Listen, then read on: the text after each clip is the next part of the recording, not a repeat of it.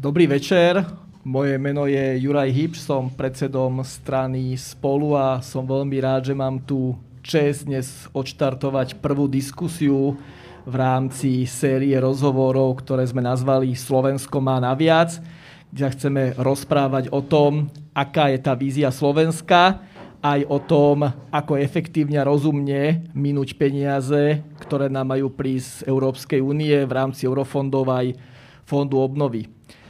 Dnešná diskusia bude venovaná téme, ktorá sa týka vedy, výskumu, inovácií aj vysokého školstva.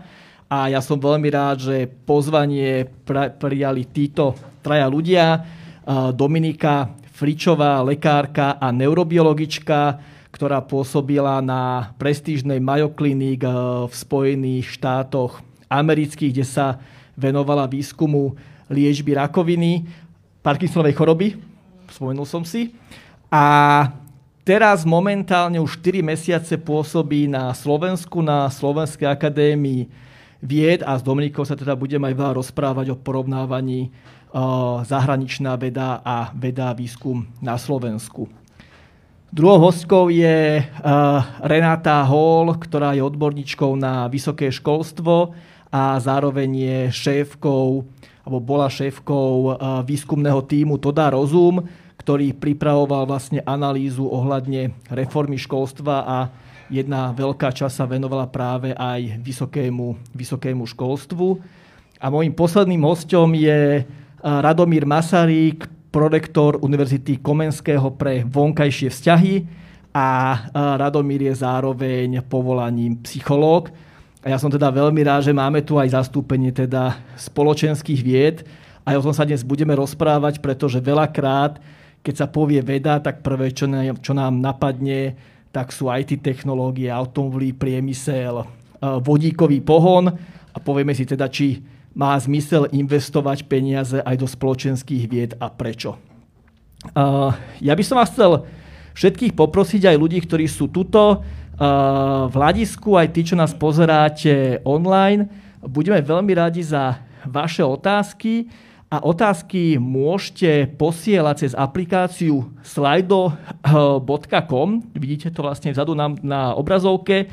Zadáte len heslo máme naviac a môžete napísať svoju otázku a my určite sa k týmto otázkam dostaneme. Zároveň, ak sa vám niektoré otázky veľmi, veľmi páčia, tak ich tam môžete olajkovať a v tej chvíli vyletia hore a to znamená, že budeme ich klásť ako, ako prvé. Takže prajem uh, pekný večer, uh, ideme na to a dôvodom tejto diskusie bolo aj to, že celé leto malo byť reformné. Premiér Igor Matovič slúbil, že to bude reformné leto, kde malo byť 30 diskusí, online konferencií. Mali sme sa rozprávať, aký je ten nový príbeh Slovenska. Je dnes 2. septembra, žiadna diskusia doteraz neprebehla, takže skúsme aspoň takto tú diskusiu o tom, ako, aká je vízia Slovenska, ako rozumne využiť peniaze a obrovskú čiastku doteraz tu ešte nebola, ako tie peniaze naozaj efektívne využiť. A možno teda moja prvá otázka je na Dominiku.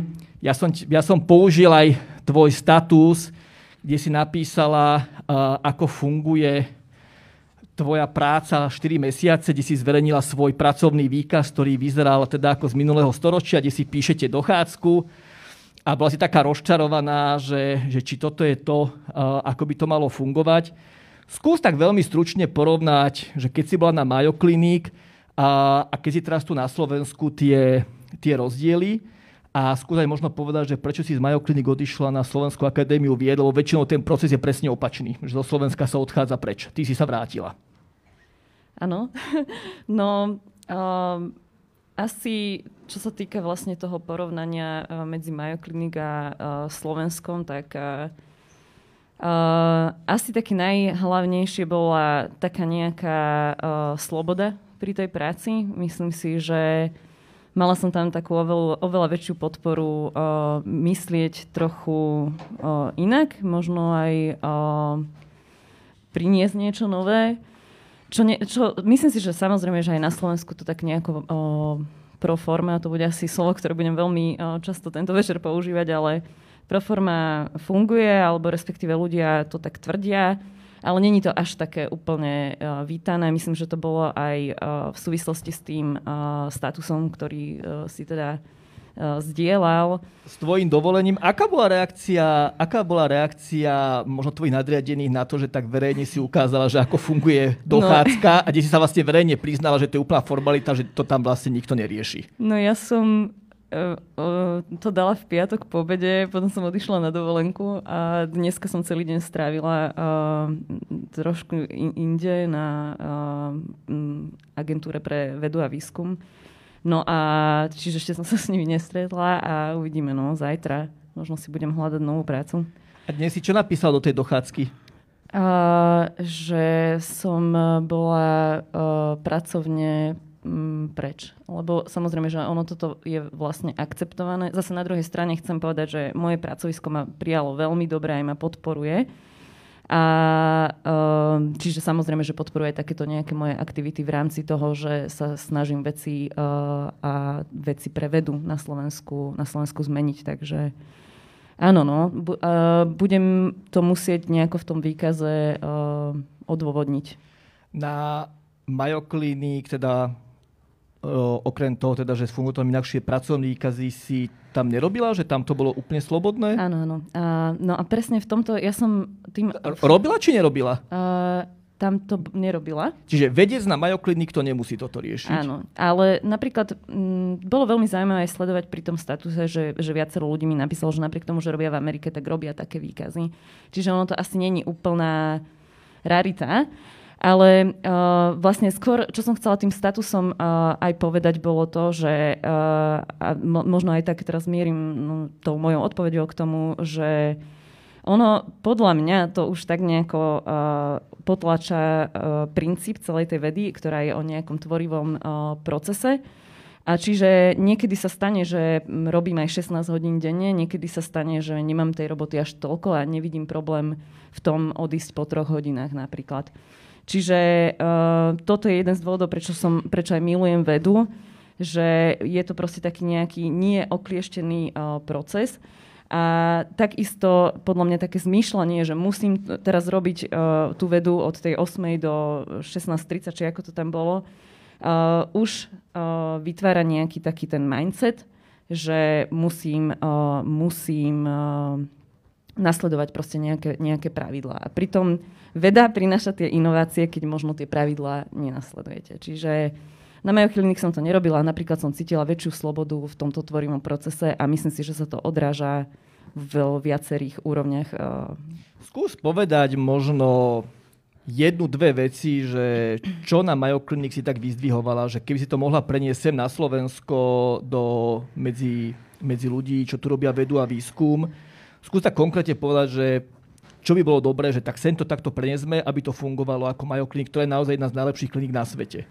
No, táto voľnosť v tom, že ja mám veľakrát pocit z toho slovenského systému, ako keby už bol nastavený na to, že ideme niečo ako keby oklamať, alebo uh, no, oklamať je asi takéto slovo. Uh, no a... Ale ta, aj tak to robíte formálne, tie pracovné výkazy, nie? Som tam všimol, že má asi všetko narovnako napísané. No tak, lebo tak chodím do práce. Dobre.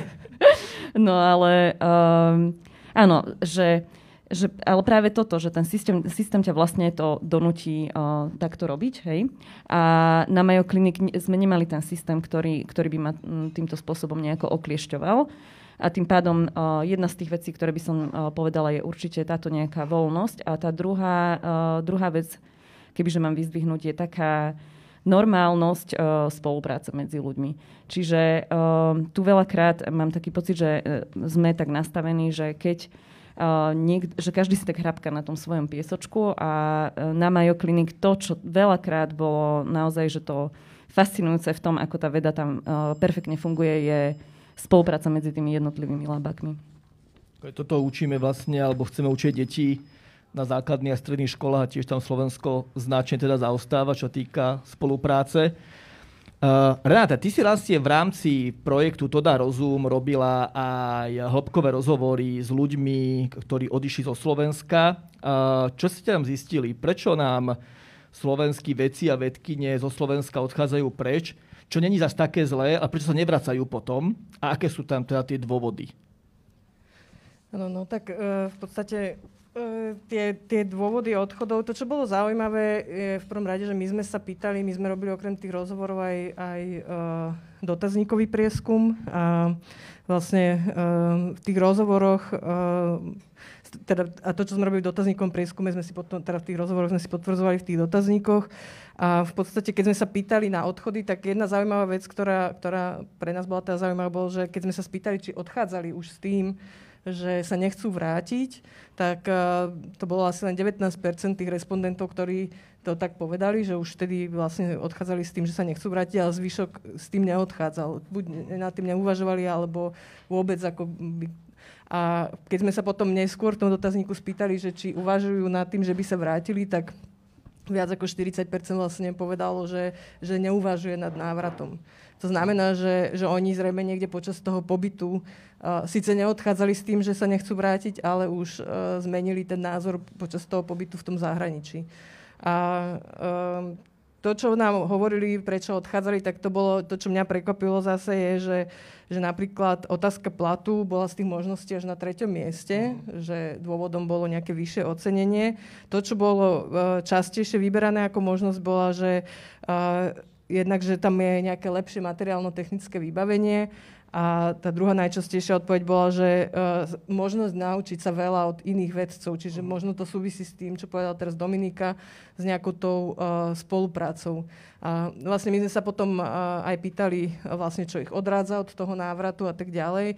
A tie odpovede sú podľa mňa tak celkovo by som povedala, že to skôr um, o tom prostredí a o tej možnosti robiť uh, tú vedu ako, ako treba sa priamo o plate. My sme sa ešte aj spýtali, že napríklad, že či by si radšej vybrali Českú republiku alebo Slovensko. 60% z nich uh, povedalo, že by, keby sa rozhodovali, že medzi návratom, tak by sa vrátili na, do Českej republiky. Vrátili. Prišli do Českej republiky. Dôvod? A, a tie dôvody boli presne to, skôr to prostredie. Okrem, tých, okrem tej možnosti financovania, teda tam bolo vlastne uh, teda financovania vedeckého výskumu. Plat v tejto odpovedi bol úplne poslednou možnosťou ako rozdiel medzi Slovenskom a Českom, že by tam bol vyšší plat, aj keď teda vieme, že sú tam uh, vyššie platy.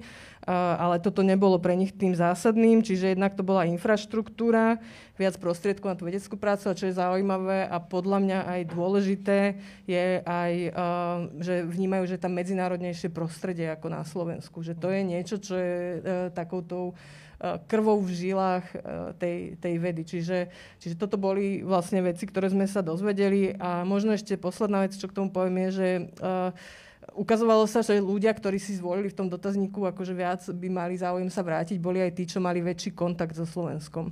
Či tí, čo povedali, že nejaký kontakt majú. Čiže mhm. toto mne vyplývalo, potom mi to indikovalo to, že zrejme je aj dobre začať tým, že vôbec, aby tí ľudia mali nejaký kontakt, preto je dobré aj to, čo robí Dominika, aj kolegovia žijem vedú, že sa snažia vlastne nejakým spôsobom udržiavať kontakty tých vedcov v zahraničí so Slovenskom, pretože si nemôžeme predstaviť, že človek, ktorý má rodinu, často zrejme aj uh, multikultúrnu, lebo už keď v zahraničí žije, tak tam nájde partnera inej, inej krajiny a tak ďalej, že sa vráti proste zo dňa na deň. Že podľa mňa je to nejaký proces a preto je dobré sa sústreďovať e, vlastne na vytváranie tých spoluprác a oni vyjadrili záujem v tom našom dotazníku najmä treba o prednášanie, ale aj o spoločnú vedeckú prácu, publikovanie, e, možno aj hodnotenie grantov výskumných. Čiže si myslím, že e, ako keby nemať úplne veľké oči v tom, že sa sem začnú ľudia vrácať v davoch, ale, ale proste určite s nimi komunikovať. A robia to aj iné štáty, že udržiavajú vlastne kontakt s tými svojimi Jedna vedkynia sa nám už vrátila, tak môže byť takým vzorom a príkladom, ale obidve ste povedali takú zaujímavú vec, že reálne ten plat není úplne to najkľúčovejšie.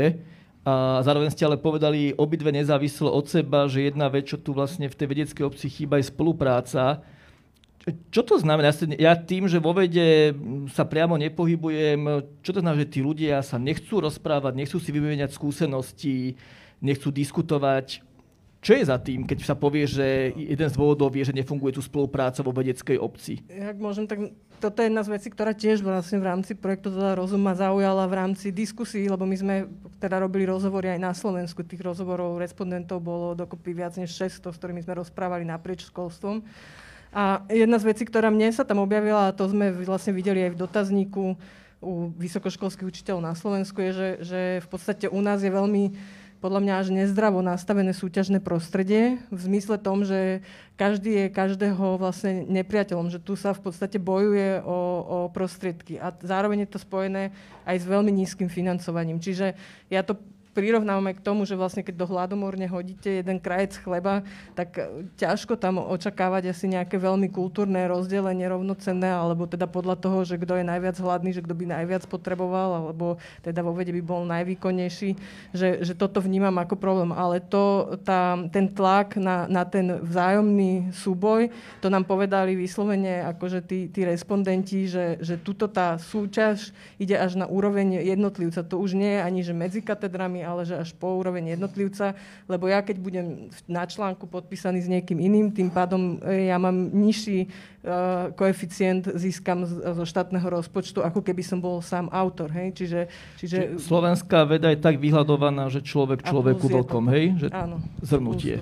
Dobre. uh, Rado, ty si projektor Univerzity Komenského a ja keď ťa sledujem na Facebooku, ty veľa riešiš a snažíš sa vlastne ukázať, že aj slovenské vysoké školy o, stoja za to, aj dobre na nich o, študovať. Posledné mesiace sa ukázalo, že nie úplne ideálne to vyzerá, čo týka udelovanie titulov. A čo ty si myslíš, že prečo odchádzajú aj slovenskí študenti a potom aj neskôr doktoranti a vedci zo Slovenska preč? Že čím to je spôsobené, lebo my sme o tom mali diskusiu a úplne sme sa nie zhodli, tak skús svoje dôvody, že prečo si radšej Slovák alebo Slovenka vyberie študovať mimo Slovenska?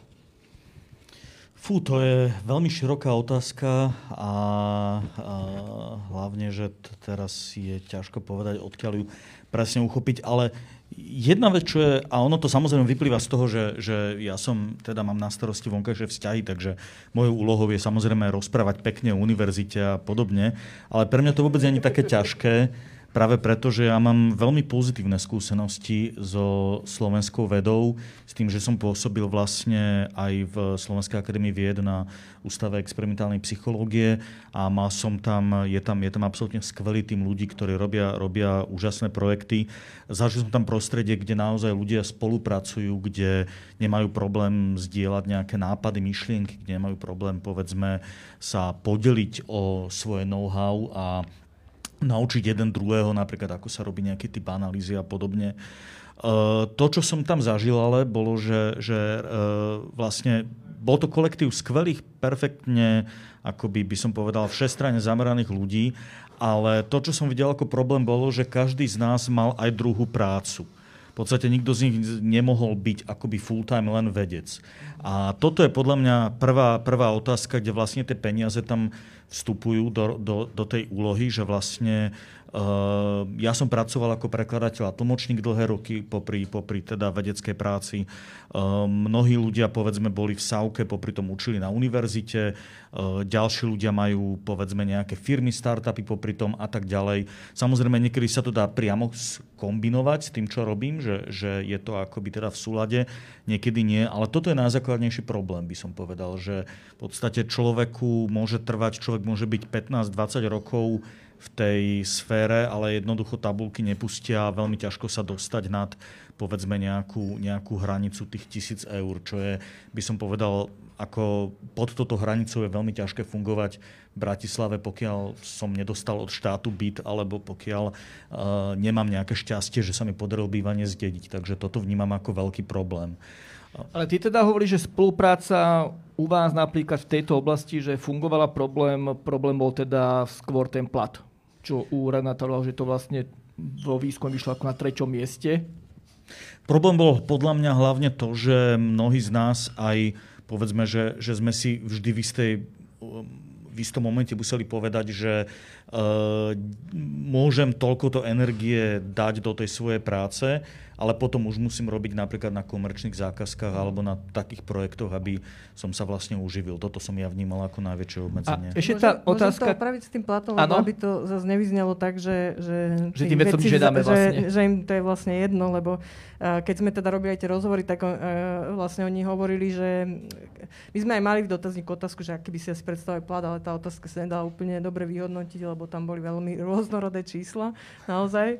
Vieme, ne, vieme nejaký priemer, lebo tak... O, neviem to teraz z hlavy, ale podstata je v tom, že, že asi to, čo nám povedali, bolo, že by to malo byť zhruba niekde nad priemerom a proste človeka s podobným vzdelaním. Keď sa dneska pozrieme, aký je priemerný plat e, odborného asistenta v porovnaní priemerného plat, priemerného platu v národnom hospodárstve človeka s tretím stupňom vzdelania, tak je to zhruba na úrovni 80% Samozrejme, priemery sú veľmi zrádne, pretože sú ovplyvňované tými extrémami a nedá sa asi povedať, že väčšina ľudí má ten, ten priemerný plat takto vysoký.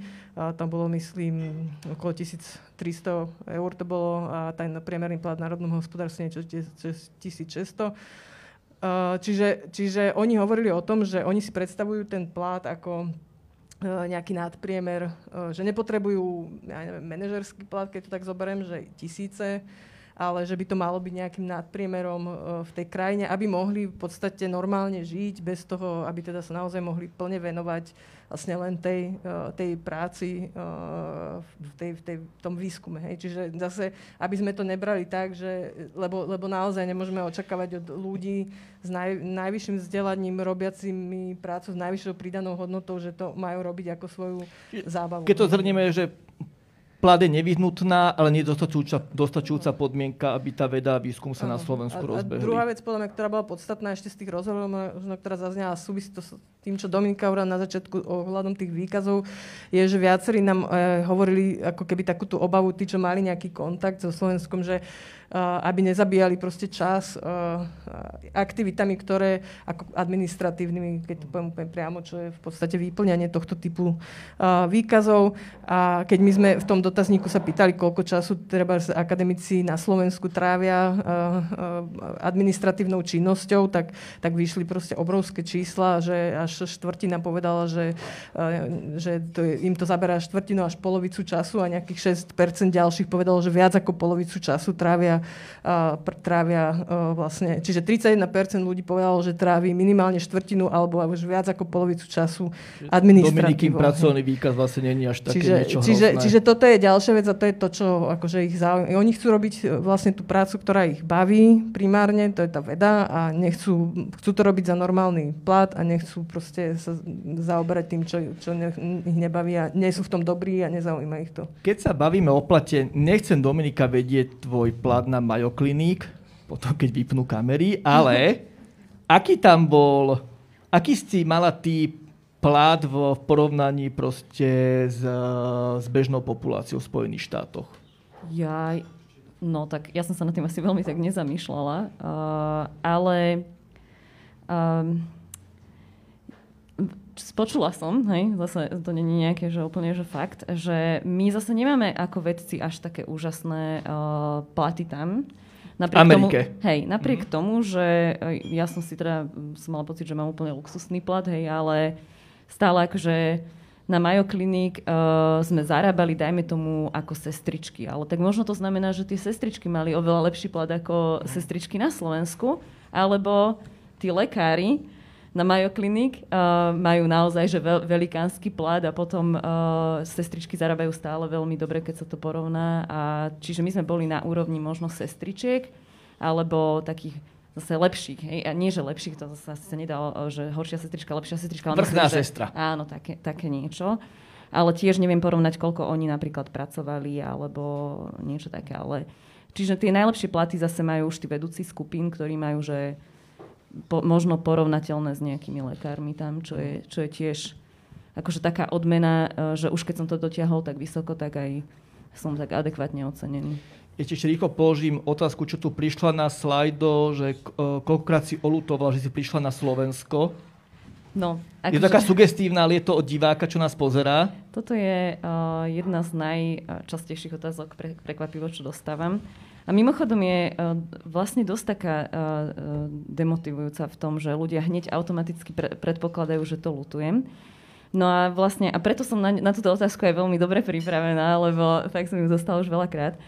Čiže lutovať by som mohla iba vtedy, keď by som čakala niečo iné, ale ja som prišla do podmienok, o ktorých som vedela, aké sú. Takže zatiaľ to nelutujem, ja si za tým svojim rozhodnutím proste stojím. Super. Jak ja som sa tiež vrátila po 7 rokoch, teda po doktoráte v zahraničí a tiež to nelutujem. Ja vlastne, som tu... Rád to spracovať s vami. uh, Prejdem na druhú, druhú tému. Ja som na začiatku spomínal teda, že premiér vlastne hovoril o tom, že bude to reformné leto, kde sa budeme veľa rozprávať, aké reformy naštartovať, čo spraviť aj vo vede a, a výskume, a sa zapájať odborníkov, expertov na túto oblasť. Uh, nič sa neudialo predvčerom minister školstva Branislav Greling v podstate povedal, že o tých reformách netreba toľko diskutovať, e, že aj pani upratovačka už na škole vie, čo treba robiť. Súhlasíte s týmto, s týmto výrokom, Rado? Uh, je to... Uh, ako v tom prípade ako naozaj majú asi prekvalifikované upratovačky na ministerstve školstva. A to ja si myslím, teda... že to bolo skôr asi na školách základných, a možno aj na Hej. ministerstve školstva, neviem. Hej. To čo, to, čo je naozaj veľkým problémom u nás v, v slovenskej vede, je vlastne to, aby sa teda dokázali, dokázali naozaj zdroje dostať k tým ľuďom, ku ktorým majú. A tým nemyslíme základné platy, lebo jedna vec je samozrejme to, že uh, nemusí mať každý koncom každého mesiaca stres, že aby mi odošli platby. To je jedna vec. Ale druhá vec, ktorá je rovnako veľmi dôležitá, je to, že keď robím vedu, aby som eh, mal istotu, že dokážem vlastne financovať tie svoje náklady, ktoré, ktoré sú s tým nejako spojené. To znamená, že ja poviem jeden príklad, keď som eh, letel z jednej konferencie, ktorá bola mimoriadne dôležitá, lebo my sme vlastne priamo teda v tom lietadle sme sa dohodli, že usporiadame ďalší ročník tejto konferencie na Slovensku. Bolo to pred 5 rokmi, teraz mala byť, vlastne mala v piatok tá konferencia končiť, samozrejme, že prebehla online kvôli korone. Ale v tom lietadle som sa rozprával s jednou doktorantkou, eh, myslím, že zo Švajčiarska a rozprávali sme sa o tom, že som sa pýtal, že nakoľko konferencií ona môže vycestovať ako, ako doktorantka. A boli to nejaké tri zahraničné konferencie do roka. Keď chce viacej, musí niekomu napísať e-mail. Takže, ale tým pádom, že ak chce tú štvrtú, ak chce tú piatu, nie je problém. Pre mňa to bolo prvýkrát v živote, eh, čo som vlastne letel na konferenciu, kde som, si, kde som vlastne si nemusel za vlastné peniaze platiť, platiť letenky a hotel. Uh, to znamená, že, že trvalo mi to 15 rokov, odkedy som začal ako, ako doktorant. O to ja si to potom vážiš, tú konferenciu. Veľmi som si to vážil, bolo to veľmi príjemná konferencia, v veľmi príjemnej lokalite a všetko, ale ako uh, to, čo je na tom zaujímavé, že vlastne aj, aj toto je veľmi dôležitou súčasťou vedy, to, aby som mohol napríklad vycestovať, ja neviem, niekde, uh, stráviť nejaký čas, u kolegov v zahraničí, učiť sa od nich, aby som napríklad mohol nejakého zahraničného kolegu povedzme priniesť sem, aby sme spolu robili nejaký projekt, eh, aby sme si mohli nakúpiť vybavenie, aby sme mohli napríklad eh, si treba zaplatiť školenie, keď potrebujeme nejakú naozaj špecifickú, eh, špecifickú technológiu, aby sme mohli povedzme konzultovať niečo s ďalšími ľuďmi. A vlastne tým sa dostávame k tým grantom a to je najväčší problém, kde podľa mňa no a je potrebné. Ešte prídeme k tomu, je teda podľa teba dôležité diskutovať o tých reformách, alebo všetko je tak jasné, že tie diskusie tým, že v lete neprebehli, vlastne sa nič nestalo a vieme, čo treba robiť? Ja si myslím, že vieme, čo treba robiť. Neviem, či to vedia teda tie pani, ktoré, pani, ktoré majú na starosti hygienu a dezinfekciu, ale ja si myslím, že človek, ktorý sa v tom prostredí pohybuje, tak vie veľmi dobre, že čo treba robiť. Renáta? Tvoj no, názor na diskusia, otvorenie... Možno aj vďaka ľuďom ako Renáta, samozrejme, aj výskumom. Sú to aj presne, že tu už myslím, že dve otázky od divákov, že či diskusie k reformám majú byť a, a či to teda nie je škoda, že v lete nič také neprebehlo, alebo vlastne Slovensko vie, čo treba robiť a diskusie netreba s odborníkmi ja, ja, ani ja verejnosťou. Som, hej, ja, vlastne to, to bol aj dôvod, prečo som robila ten projekt, ktorý som robila. Ja osobne som teda robila takú zvrátenú vec, že môj doktorát je vlastne z verejnej politiky v oblasti vysokoškolského vzdelávania. Čiže ja som to aj študovala, ja som sa tomu venovala, ja som mám dizertáciu asi možno ako jediný človek na Slovensku, ktorý sa vyjadruje k vysokému školstvu, tak mám na to teda aj titul reálne a je to proste vec, ktorá sa normál, má normálne svoju, je to vedecká oblasť, ktorej sa ľudia venujú, Čiže keď mňa, mňa niekto povie, že netreba diskutovať o tejto téme, to je ako keby som ja povedala Dominike, že však to in Parkinson to všetci vieme už, čo sa s tým má robiť, ne? Však čo? Však to už je akože hotovka, však už sa tu o tom bavíme koľko rokov, tak čo, čo, čo, ešte, čo ešte tu je za otázky? Hej, že tých, tam je veľké množstvo možnosti, ako sa dajú riešiť. Poprvé, jedna vec, ktorú treba spraviť, je vždycky si z môjho pohľadu treba pozrieť e, nielen e, dáta, ktoré nám hovoria o nejakom stave veci, ale pozrieť sa vždycky, pre mňa je dôležitá otázka prečo. Čiže v prvom rade ja potrebujem vedieť vždycky prečo, lebo bez toho, aby som poznala tie dôvody, ktoré vedú k nejakému trendu, napríklad vysokému počtu odchodu študentov do zahraničia, ja neviem, akú politiku mám zvoliť na to, aby som, sa, aby som adresovala ten konkrétny problém, lebo potom sa im môže stať, že adresujem len nejaký symptóm, to zrejme je aj v medicíne, takže môžem riešiť, môžem si dať iba paralén, keď ma boli hlava, alebo e, môžem ísť aj k doktorke a zistím, že naozaj potrebujem antibiotika, lebo je to proste nejaká baktéria, ktorú treba riešiť úplne inak. Hej? Čiže, čiže buď si dám, takže podľa mňa paralény nestačia. Hej? Ja potrebujem teda poznať dôvody tých problémov a následne neexistuje podľa môjho názoru jedno riešenie. Tých riešení sú, sú rôzne typy a každé to riešenie uh, má, nejaké, uh, má nejaké náklady a výnosy.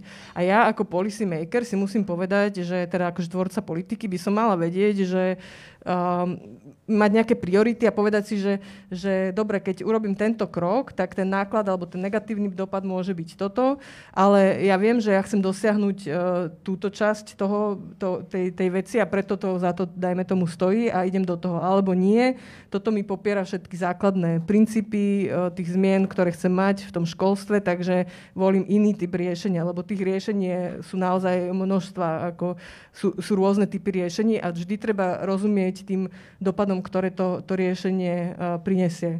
A, a o tomto treba diskutovať a to napríklad, keď sme robili tie rozhovory, tak dôležité bolo aj to, že a, a čo si myslím, že bude dôležité pri iných reformných zmenách alebo teda pri reformách, ktoré by sa mali spraviť, je, že vy sa od tých aktérov v teréne aj dozviete o mnohých veciach, ktoré vy, vám môžu vyzerať od toho stola veľmi zaujímavo a dobre, a však takto spravili aj v tom Fínsku, tak to proste opíšeme a takto. Ale potom vlastne vám povedia, ľudia v teréne nejaké veci, ktoré vy treba úplne nevidíte a, a povedia vám, že, že na čo si treba dať pozor, lebo v realite toto vôbec takto dneska nefunguje alebo funguje to, to nejak inak. Takže, takže pre mňa ten, ten, tá, tie diskusie sú aj o tom, že upozornia toho človeka na to, že keď si myslí, že ja neviem, že tí učiteľia sa nevenujú toľko tým študentom, hej, že to nám vyšlo, že tí študenti majú pocit, že proste nemajú také dobré vzťahy s tými učiteľmi na Slovensku a tak, ani tam partnerský prístup.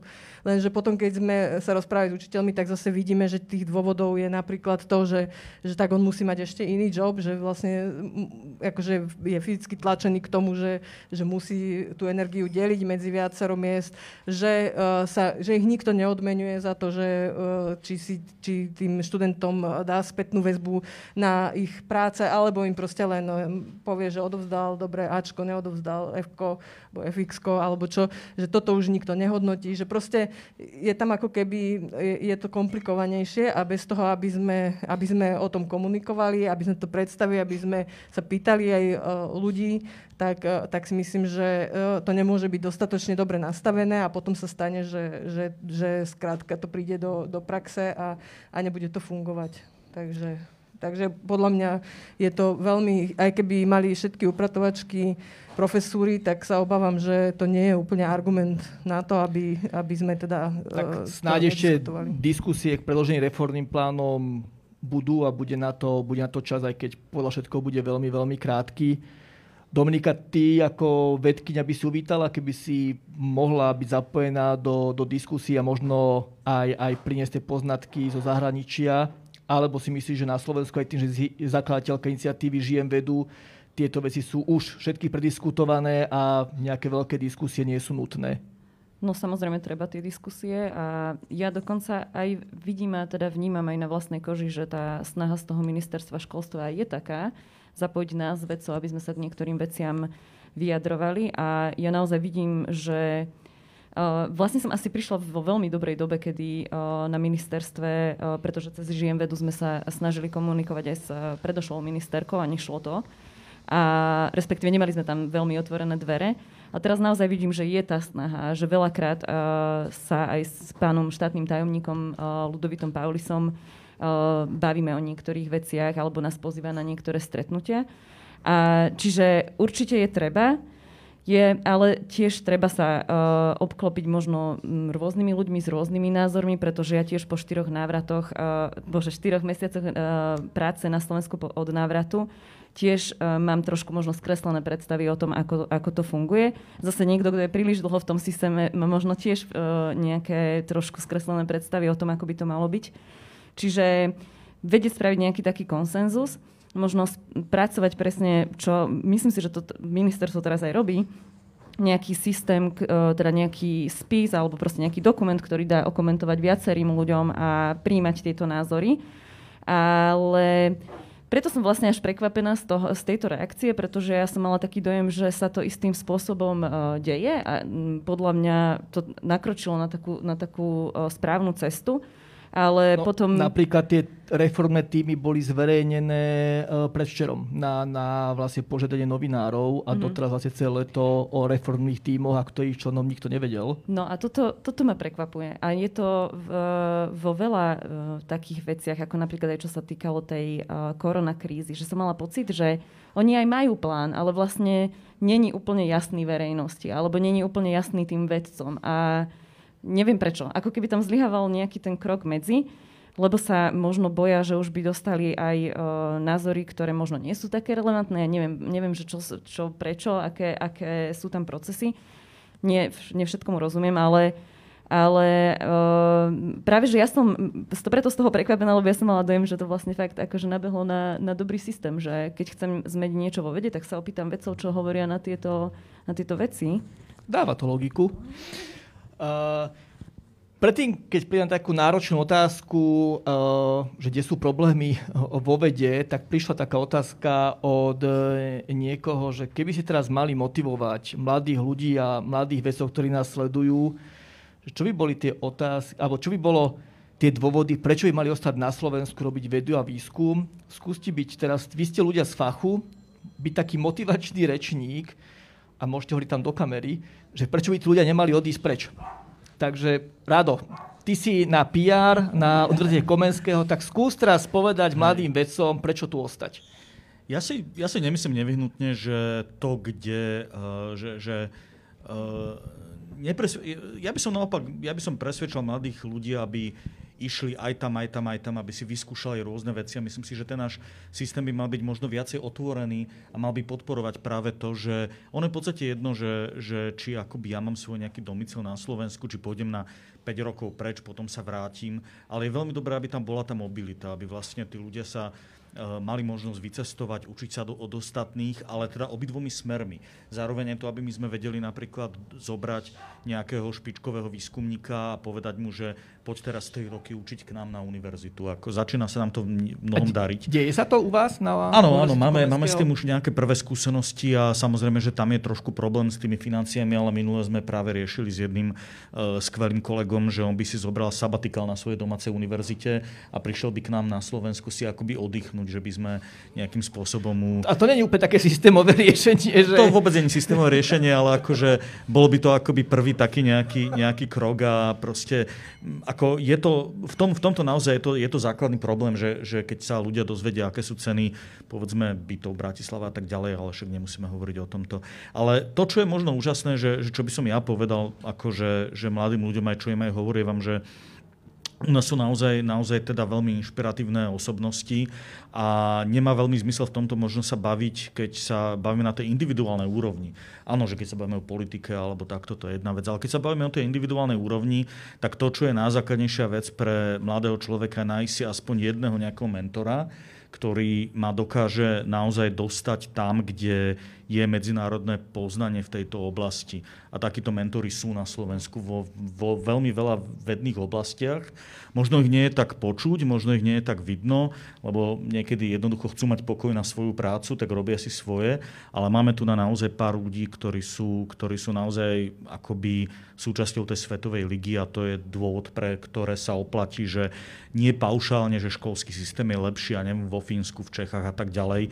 To je, to je úplne zlé myslenie podľa mňa, keď chce konkrétny človek sa rozhodnúť, že kde študovať, kde ostať, kde pracovať, tak má hľadať tých ľudí, tých mentorov, ktorí sú tí najlepší z najlepších a ísť za nimi, za konkrétnymi osobnostiami. A takí sú aj na Slovensku? Takí sú určite na Slovensku. Mne sa veľmi páči, dúfam, sa neurazíš, také, že ako sa ty uspokojí s málom, že raz si letel na konferenciu, že super, máte človeka zo zahraničia, ktorý si chudák zobral sabatikla, prísi to odreť na Slovensko. Není to trošku takéto mentálne nastavenie, že sa uspokojíme už naozaj že s málom, lebo z tých tvojich reakcií niekedy mám taký pocit, že veď super, aspoň niečo máme, ale zďaleka to asi je to, čo nie, pri tých, posunie. Hej, pri tých konferenciách, tak ja som samozrejme, že to nebola jediná, jediná konferencia, na, na, na ktorú som išiel, ale vtedy už teda akože je viacej každý rok. Ja som v tomto hlavne hrdý, že sa nám podarilo túto konferenciu dostať na Slovensku. Sice, na Slovensku síce teda ten rok 2020 nevyšiel, ale dúfam, že takto rok sa tu naozaj stretneme a že v podstate tých, tá zhruba tisícka akoby tých najlepších výskumníkov v oblasti psychológie zdravia sem fakt príde. Um, čo sa týka nejakých takých, akoby, akoby, či je to málo, neviem, ja si myslím, že treba začať, treba začať postupne a treba začať možno nejakou prvovárkou takýchto, takýchto ľudí a treba, treba proste postupne budovať to otvorené a medzinárodné prostredie. To je v podstate akoby taká hlavná vízia, aby sme, sa, aby sme sa neuzatvárali, aby sme možno sa mali s kým porovnávať, lebo toto je napríklad veľmi dôležité, že keď ja chodím na tie medzinárodné konferencie, že si uvedomujem, že, že sa mi akoby e, tá, tá medzinárodná konfrontácia umožňuje prekonať ten problém, ktorý sa v angličtine nazýva, že problém, e, e, problém veľkej ryby v malom rybníku. A to je veľký problém niektorých akademikov na Slovensku, ktorí po tom, čo napíšu pár článkov, si veľmi rýchlo začnú myslieť, že akí sú špičkoví, ale práve to, že ja sa konfrontujem s tým, s tým vonkajším svetom, že neberiem Slovensko ako nejakú referenčnú skupinu, ale beriem práve ten medzinárodný kontext, tak to mi umožňuje akoby vidieť, že uh, kam až ďalej sa dá zájsť. To znamená, že porovnávať sa naozaj s tými najlepšími.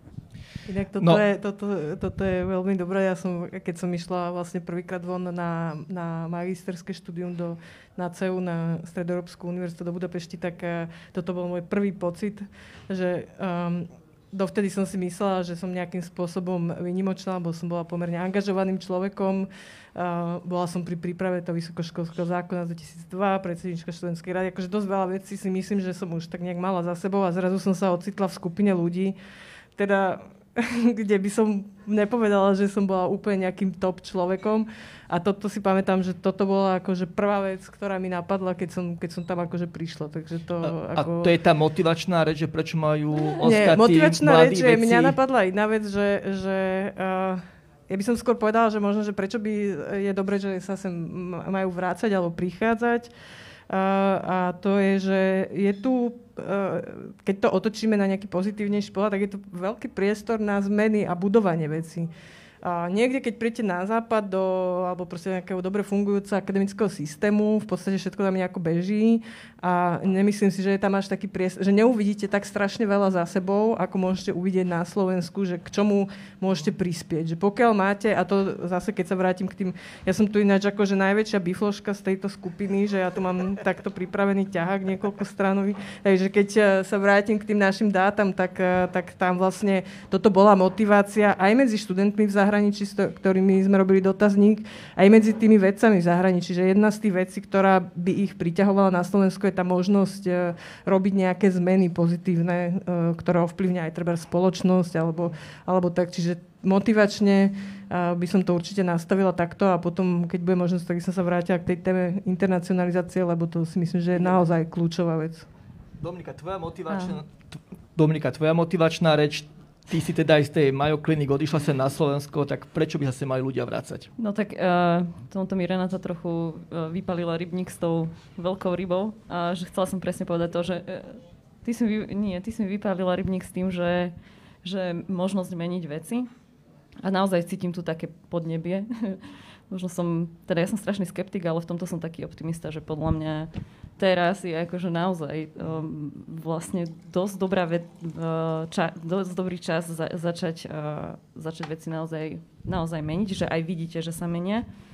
No ale ako takým študentom, ktorí ešte neodišli, to by som tak povedala, že ako som si to ja vlastne zažila, že uh, ako sa to hovorí, že ťažko na cvičisku, ľahko na boisku, tak to Slovensko je také dosť ťažké cvičisko uh, v tom, že, že ja si naozaj myslím, že aj som sa dostala na Majo aj vďaka, uh, vďaka tomu backgroundu, ktorý som uh, mala vybudovaný túto od mojich učiteľov, čo sa týka základov nejakej molekulárnej biológie, tých základov práce v tom labaku. Práve tým, že sme nemali toľko veľa fancy vecí a mašín a robotov, ale naozaj, že človek musel, nemali sme ani kity, my sme si museli miešať tie roztoky a tým pádom sme lepšie rozumeli, že vlastne ako to funguje.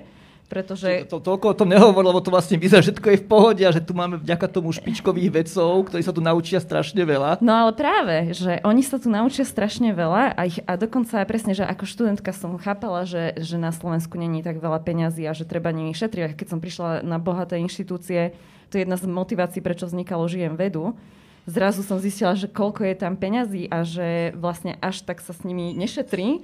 No a práve, že potom tí ľudia, ktorí sú, ktorí sú už tak dobre vycvičení, nechaj idú von, ale ja vidím teda najväčší problém v tom, že, že vrátiť sa, to už je možno iná motivácia, ale motivovať ľudí robiť vedu by bolo, že toto dokážeš sa naučiť naozaj vedu tak, ako, ako možno veľa ľudí na svete nie. No.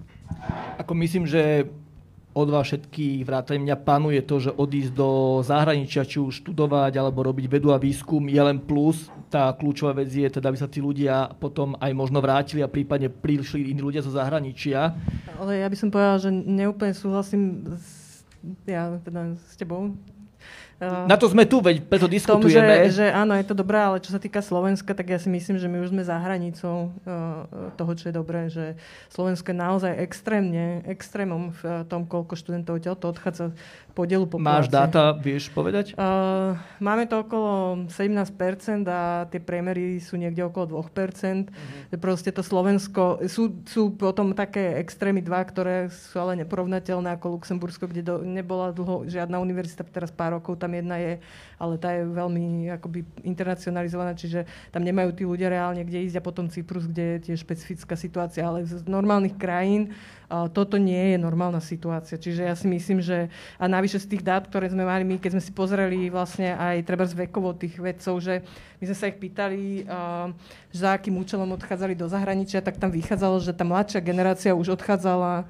skôr, už odchádzali na bakalárske, magisterské štúdium, tá staršia generácia tých respondentov odchádzala na PhD a prácu po PhD. Čiže tí ľudia, ktorí sú teraz vonku, ktorých tam máme proste obrovské množstvo, tak to už nám zvyšuje aj počet budúcnosti tých vedcov, čiže ten dopad nás ešte čaká negatívny toho, pokiaľ sa teda, ak sa nevrátia. Hej? Čiže, čiže ja by som povedala, že my sme naozaj v alarmujúcej situácii, čiže tváriť sa, že toto je všetko v poriadku, už to nie je v poriadku. Toto je naozaj nad hranicou, ktorá je pre ten systém dobrá. Uh, treba povedať, že zároveň k nám prichádza viac študentov, uh, nie len proporcionálne, aj, aj v absolútnych číslach narastol počet prichádzajúcich študentov, ktorý dneska je okolo cez 10%, keď ideme po číslach ale, ale tam, je, tam je to komplikovanejšie, lebo sú koncentrovaní do špecifických odborov, eh, hlavne medicína, farmácia a tak ďalej, čiže není to naprieč eh, odbormi a práve v týchto odboroch sa aj často stáva, že sú vzdelávaní oddelenia od slovenských študentov a nie je snaha ich tu integrovať. Naopak naši sú oveľa viac integrovaní v tom zahraničí, čiže toto sa nedá vnímať ako, že, uh, že si tu niečo úplne reálne kompenzujeme. Tam ešte ako sú zložitejšie problémy za tým, že my tu, čo súvisia aj s imigračnou politikou celkovou, že my sa ani nesnažíme tu tých ľudí ani udržať, ani im to tu nejak uľahčovať, ani ich integrovať. Čiže ako keby ja si myslím, že toto je naozaj sná kríza, že tu, tu, sa, tu, tu by som fakt nehovorila, že, že máme byť radi, že idú von a že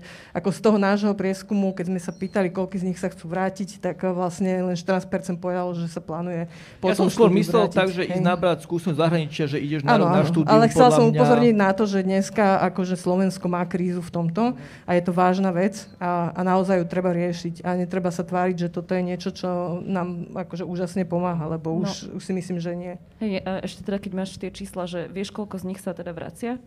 No, 14% e, povedalo, že sa po štúdiu plánuje vrátiť a potom e, povedali ďalší, e, že v nejakom dlhodobejšom horizonte by sa vrátilo väčšie počet. Tam bolo asi 40%. Ale, ale že koľko sa iných... reálne, reálne, ko, reálne ako, boli nejaké iné prieskumy a podľa mňa je to niekde tak, určite to menej ako polovica. Akože to si pamätám, že, že, že je to pomerne malé číslo. Ako, Lebo presne, že podľa mňa a v tomto tiež súhlasím, že áno, je, jedna vec je ten obrovský uh, odchod tých ľudí, ale aj to, že, že už roky, dlhé roky chýba iniciatíva, aby sa, aby sa vrátili. Že oni sa nevracajú aj kvôli tomu, že tu ako keby není snaha tých ľudí naspäť uh, prilákať.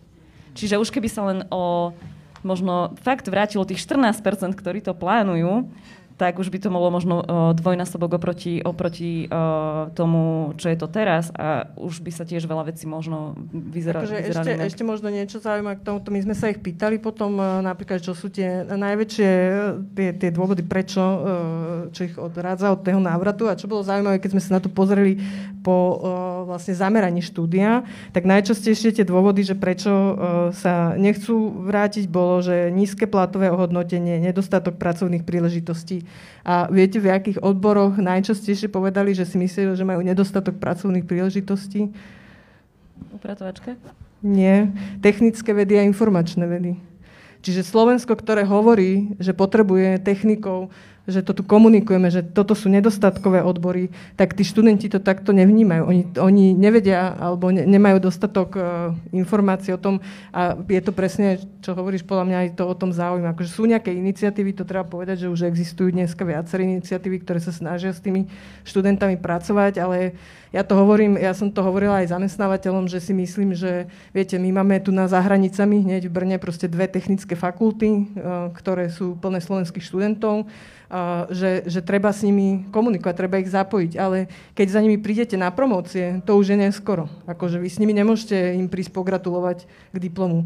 Tam treba s nimi pracovať už počas tej vysokej školy, zapájať ich do projektov na Slovensku a podobne. A my máme v tých Čechách, že dve tretiny toho počtu študentov v zahraničí. Hej, že čiže, čiže to naozaj nestojí veľa si sadnúť do toho auta a prejsť cez tú hranicu a, a komunikovať s nimi, lebo ich vychytávajú vlastne tí ľudia, ten, ten pracovný trh už počas toho štúdia. Čiže uh, paradoxom bolo, že šéfom uh, oddelenia pre, pre uh, vlastne pre ďalšie profesio- profesionálne uplatnenie študentov pre absolventov bol Slovak. Hej. Čiže Slovak im tam robil, vlastne im pomáhal sa ďalej uplatniť v praxi po, po škole. Čiže hej, že, že to je trošku paradox tak, tak si myslím, že tam je nevyužitá príležitosť. Keď vidím tieto čísla, sa mi nezdá, že proste toto sú odbory, ktoré by sa na Slovensku neuplatnili.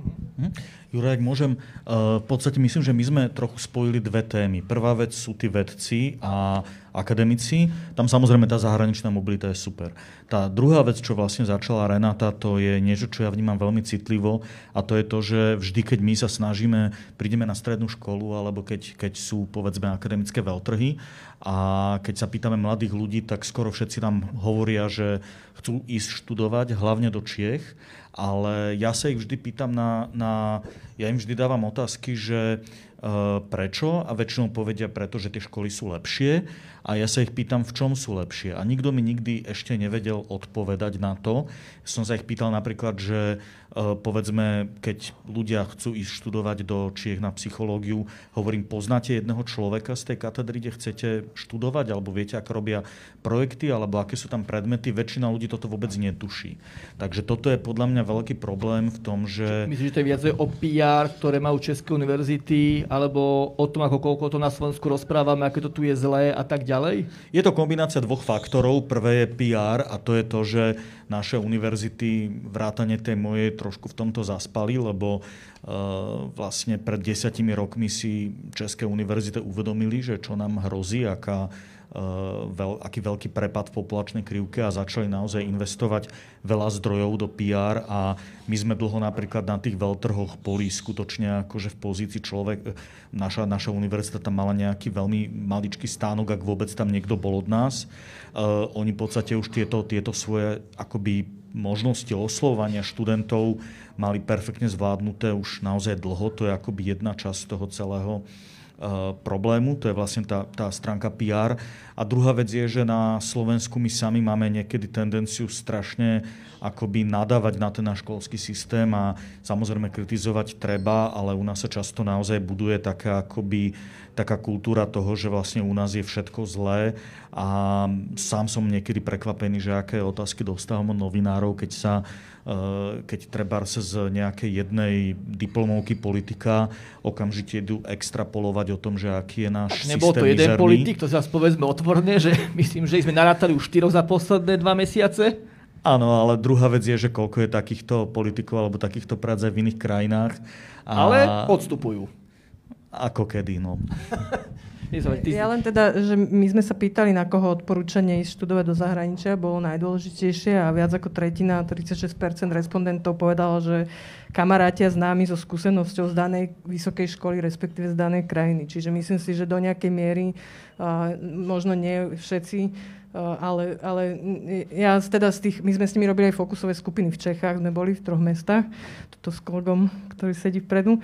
A sme e, spoločne toto absolvovali aj na Slovensku, sme sa s tými študentami rozprávali naprieč Slovenskom a myslím si, že, že aj časť z tých ľudí jednoznačne, minimálne v tom našom prieskume, pomerne veľká časť, sa tým zaoberala dôsledne, že keď si vyberala tú školu, pýtali sa aj známych na Slovensku, ako majú skúsenosť z nejakého odboru, akú majú treba v tom zahraničí.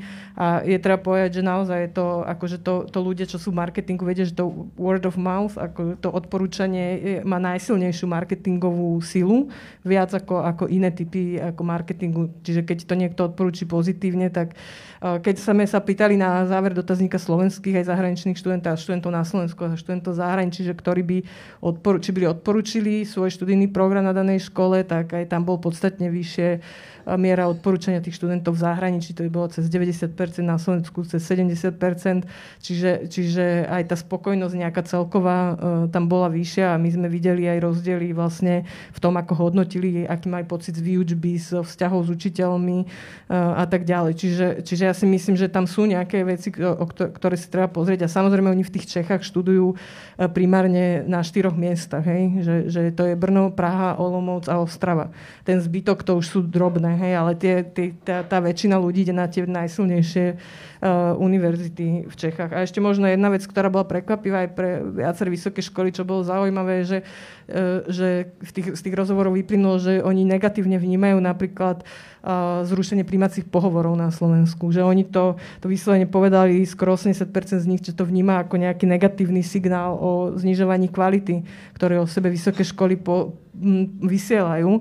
A keď sme robili rozhovory s prodekanmi pre vzdelávanie, tak viackrát zaznelo, že my sme museli tie príjmačky zrušiť, lebo však koho už by sme sem dostali. Čiže ako keby um, je tam asi problém aj v tom, že, že, že možno niektoré tie veci sú vnímané inak, ako, ako sú myslené. Ale myslím si, že nejaké, uh, že viaceré tie rozdiely tam budú možno menšie medzi tými Čechami v niektorých prípadoch ako na Slovensku, ale uh, aj z toho, čo nám tí študenti rozprávali, tak sa nám zdalo, že bolo mnoho vecí, ktoré, uh, ktoré tam boli inak ako na Slovensku, ako, nám, ako sme počuli teda v tých slovenských fokusových skupinách, čo sme tiež robili vlastne naprieč Slovenskom. Takže, takže ja si myslím, že je treba sa viac zamerať na študentov, ale k tomu chcem dodať, že treba tým učiteľom na to vytvoriť podmienky, aby oni sa tým študentom naozaj mohli tak venovať, ako sa im, ako sa im tí vysokoškolskí učiteľia venujú v zahraničí. Tomu ešte prídeme dnes. Ja by som sa možno rád od teba rád spýtal, že akú ty vidíš rolu vysokých škôl v oblasti vedy a výskumu? Čo majú robiť tam vysoké školy? Ja viem, že túto Renát má napísanú k tomu jednovetnú odpoveď, ale dám prvý priestor tebe. Je to tam ty, ty ako prorektor, bavíme sa, máme tému vedu a výskum akú rolu tam majú zohrávať vysoké školy? No, vysoké školy sú samozrejme, čo sa výskum, teda výskum a vysoké školy je niečo, čo sa nedá oddeliť. A e, práve je veľmi dôležité, aby, aby tí ľudia, ktorí učia na univerzitách, aby boli dobrí výskumníci, aby ovládali remeslo, aby vedeli, čo sú momentálne nejaké aktuálne témy, aktuálne trendy. Takže, takže výskum na univerzity jednoznačne patrí. To, čo je veľmi dobrý trend, čo sa začal v ostatnej dobe raziť, je hlavne spolupráca aj so Slovenskou akadémiu vied. Napríklad veľmi dobre niekde fungujú spoločné PhD programy, ktoré, ktoré niekedy spôsobujú práve aj to, že vďaka tomu sa povedzme školiteľia doktorandov e, dostávajú na tie univerzity, to znamená ľudia, ktorí e, sú vedci, tak aj prednášajú, majú nejaké výborové kurzy a tak ďalej. A zase naopak študenti sa dostávajú do tej sávky medzi ľudí, ktorí sú zvyknutí, alebo ktorí majú viacej času na to, aby, aby teda ten výskum robili. Takže ja si myslím, že táto akoby užšia, užšia akoby integrácia je veľmi dôležitá.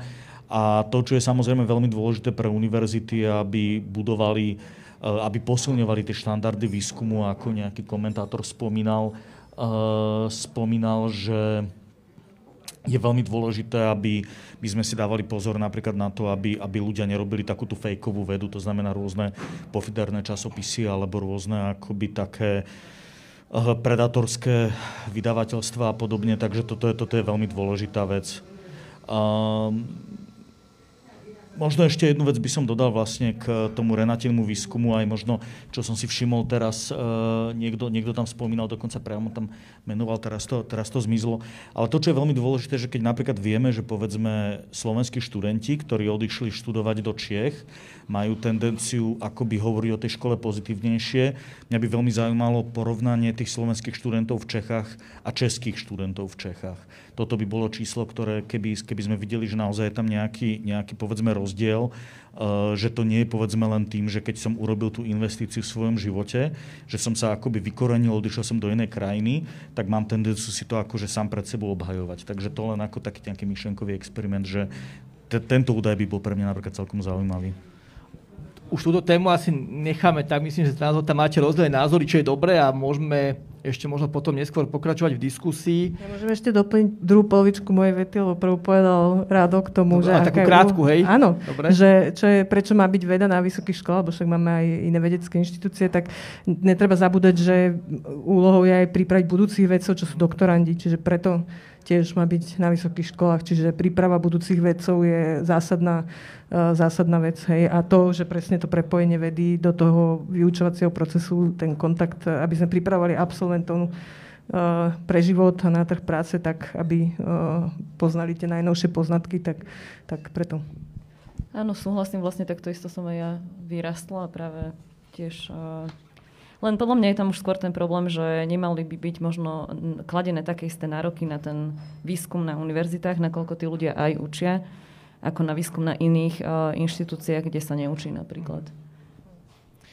Prejdeme na tú kľúčovú časť uh, a to je téma, čo vy považujete za najväčšie prekážky alebo bariéry pre rozvoj vedy a výskumu na Slovensku. A keby ste sa pokúsili byť naozaj na jednej strane možno, že stručný, ale výstižný, že čo to naozaj je a keď nás aj sledujú ľudia, ktorí možno naozaj teraz pripravujú to reformné plány, že čo by tam naozaj malo zaznieť a akým spôsobom to možno aj riešiť, tak začne možno od Dominiky. Tak podľa mňa sú tam dve také, také veľké, dva také veľké okruhy. Jeden veľký okruh sú peniaze a druhý veľký okruh sú ľudia. No a peniaze samozrejme, to, toto možno práve tá pani upratovačka by, upratovačka by vedela aj bez nejakého PhD v, mm, neviem, v sociálnych uh, vedách, uh, že proste je to logické, že asi nemáme tam dosť uh, peňazí a treba ich nielen navýšiť, ale aj vedieť rozumnejšie využívať.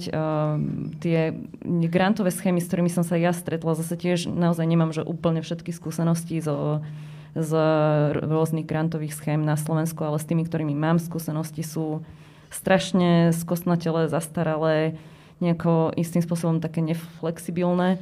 Teraz si predstavme, má prísť niekoľko miliárd, báme sa o tom, že tie peniaze sú, môžu ísť do grantových schém. Uh, vedeli by ste konkrétne, či už Dominika, kto povedať, ako by tie grantové schémy mali vyzerať tak, aby tie peniaze boli využité rozumne, efektívne, a transparentne, s čím máme na Slovensku teda dlhodobo roky problém.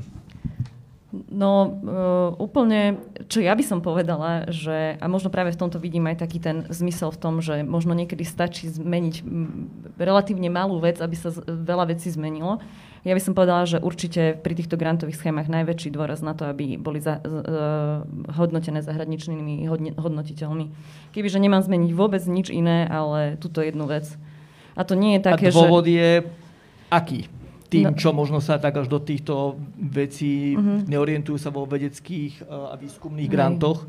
Súčasne to funguje tak, že uh, veľká časť uh, tých hodnotiteľov sú zo Slovenska a tým, že Slovensko je malé, tak proste tí ľudia sa navzájom poznajú a už to vníma, vytvára, aj keď možno nie je priamy, ale nepriamy konflikt záujmov.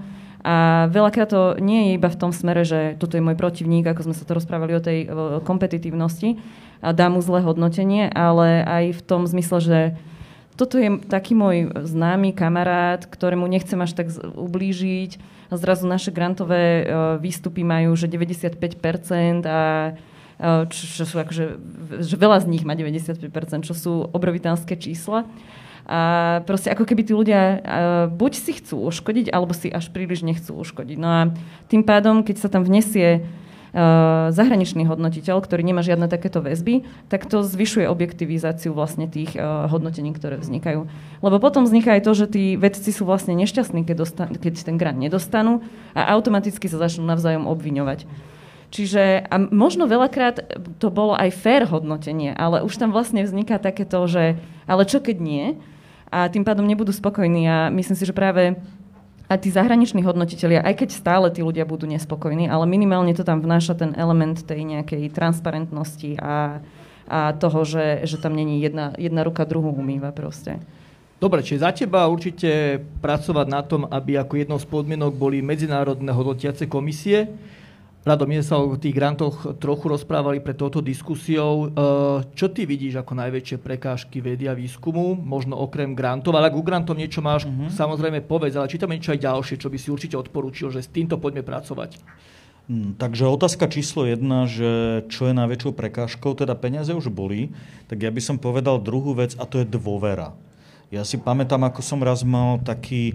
E, Dominika to veľmi pekne povedala, že, že mala pocit, ako keby jej tam nikto neveril a že ako keby každý, každý čakal, že, že čo ide ukradnúť. E, pamätám si, raz som, raz som vyplňal nejaký cesťak a uh, som sa dozvedel, že mi ho neschválili a, a dôvod bol ten, že, že idem o deň skôr na tú konferenciu.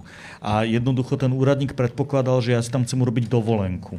Tak som mu vysvetloval, že ja tam mám dohodnuté stretnutia pracovné s tými ľuďmi a jednoducho, že, že taká obrovská miera nedôvery, že automaticky sa snažím zneužiť tie peniaze na to, aby som strávil o deň dlhšie akoby v nejakom meste, lebo ja neviem, chcem tam ísť do múzeia alebo niečo takéto, čo je proste neslychané. Uh, takže to, čo je pre mňa dôležité, je trochu viacej dôvery. To znamená nemať na všetko striktné, striktné predpisy, lebo my často fungujeme v slovenskej vede tak, že ministerstvo vymyslí nejakú schému, nejaké predpisy, nejaké obmedzenia, nechá potom tých vedcov, aby hľadali tie spôsoby, ako to obísť. Oni sú v tom zase dobrí, hej. Oni akože majú roky skúsenosti a im to fakt ide. A napríklad na akékoľvek nejaké akreditačné kritérium, tak sa vždy nájde nejaký spôsob, ako, ako to podliesť, obísť alebo sabotovať. Takže akože toto, v tomto sme naozaj majstri. Uh, jeden veľmi konkrétny typ, ktorý podľa mňa by dosť pomohol, že u nás napríklad funguje to, že, že na, na vysokých školách človek musí robiť e, na 50% prednášať a na 50% e, učiť. E, musí mať plný úvezok, lebo Inak v podstate, keď som akoby vedúci katedry, tak sa mi ten človek nepočíta. To znamená, že ak by som ja chcel napríklad ako vedúci katedry poprosiť povedzme Renatu, že aby išla prednášať jeden kurz o povedzme um, akademickej, um, povedzme nejaký, o akademickej politike, tak uh, je to veľmi riskantný krok, lebo z hľadiska potom akože je to pre mňa pomerne stratové, stratové akoby uh, stratové rozhodnutie. To znamená, bolo by dobré, aby, aby sme nechali tým, tým univerzitám možnosť, že dobre, tento človek bude robiť 100% výskumu, ale bude učiť jeden predmet, tento človek bude viacej učiť, menej robiť výskum, uh, tento človek bude len na plný úvezok, alebo polovičný, alebo tretinový. Proste dať viacej dôvery tým ľuďom, aby mohli tie vysoké školy akoby v tomto, v tomto naozaj robiť to, čo potrebujú v záujme tých študentov a aby nemuselo všetko byť striktne podľa tých tabuliek. To je tá... Áno? Ja sa len spýtam, že keď hovoríme o tej dôvere, ako chápem, že čo ty máš, čo ty máš na mysli, ako by to ale malo vyzerať e, v realite, v predkladaní grantových žiadostí, následného vyučtovania a tak ďalej. Lebo ja som od mnohých vedcov počul napríklad obrovský problém s verejným obstarávaním, že dokým vlastne sa niečomu dostanú, ten grant vlastne už aj skončí či vieš povedať možno také, že konkrétnejšie veci, že ak sa bavíme o dôvere, boli by sme radi ako vedci a výskumníci, keby sme tam nemuseli robiť toto a toto. Či tam niečo také no. konkrétne vieme pomenovať? Poviem jeden konkrétny príklad a toto je rozdiel v tom, ako fungujú univerzity a Savka napríklad. Na Savke, keď som mal balík peňazí, tak nikoho nezaujímalo, u koho si kúpim letenku alebo u koho si kúpim hotel. Nemusel som ísť cez vysúťažených dodavateľov.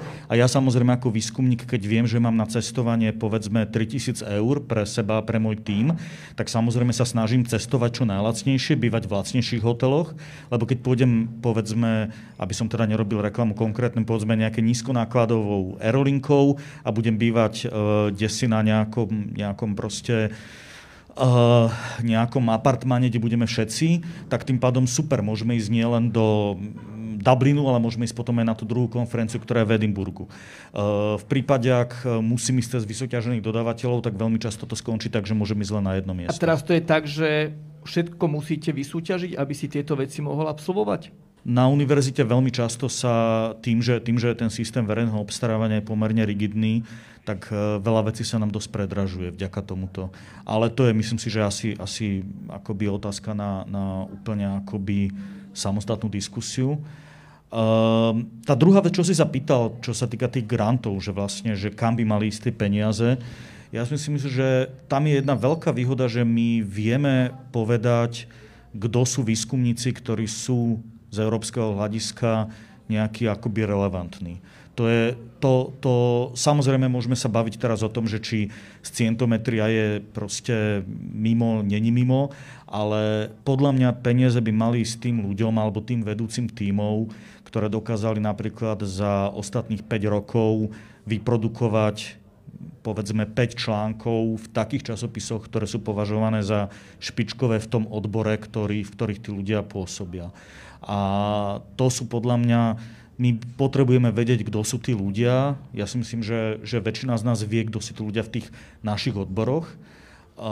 A to sú tí ľudia, ktorým, ktorým treba dať príležitosť na to, aby budovali týmy, na to, aby prichádzali s výskumnými otázkami, na to, aby povedzme tieto týmy manažovali, rozdielovali ďalšiu úlohu a ďalšiu prácu a tak ďalej a tam by mali isté peniaze.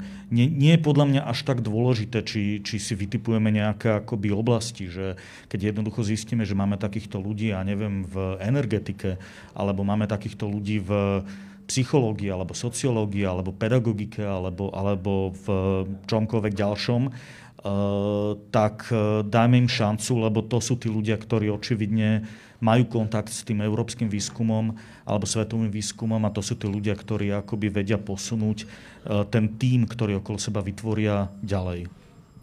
Ďakujem.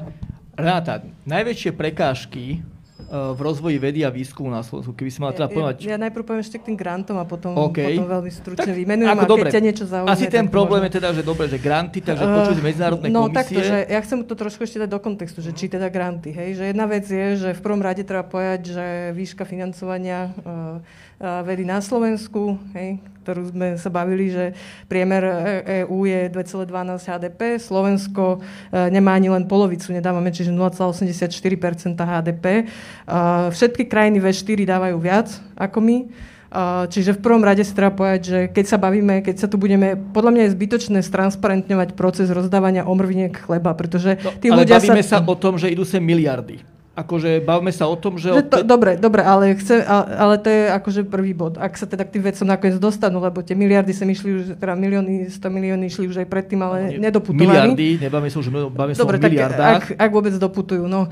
Tak, uh, ale chcela som toto povedať, že prvá vec je ten rozsah, hej. Druhá vec je, že vo svete nie je úplne štandardné, aby veda bola financovaná primárne z grantov Max Planck Institute uh, má pomer grantového a inštitucionálneho financovania nastavený 85% inštitucionálneho financovania.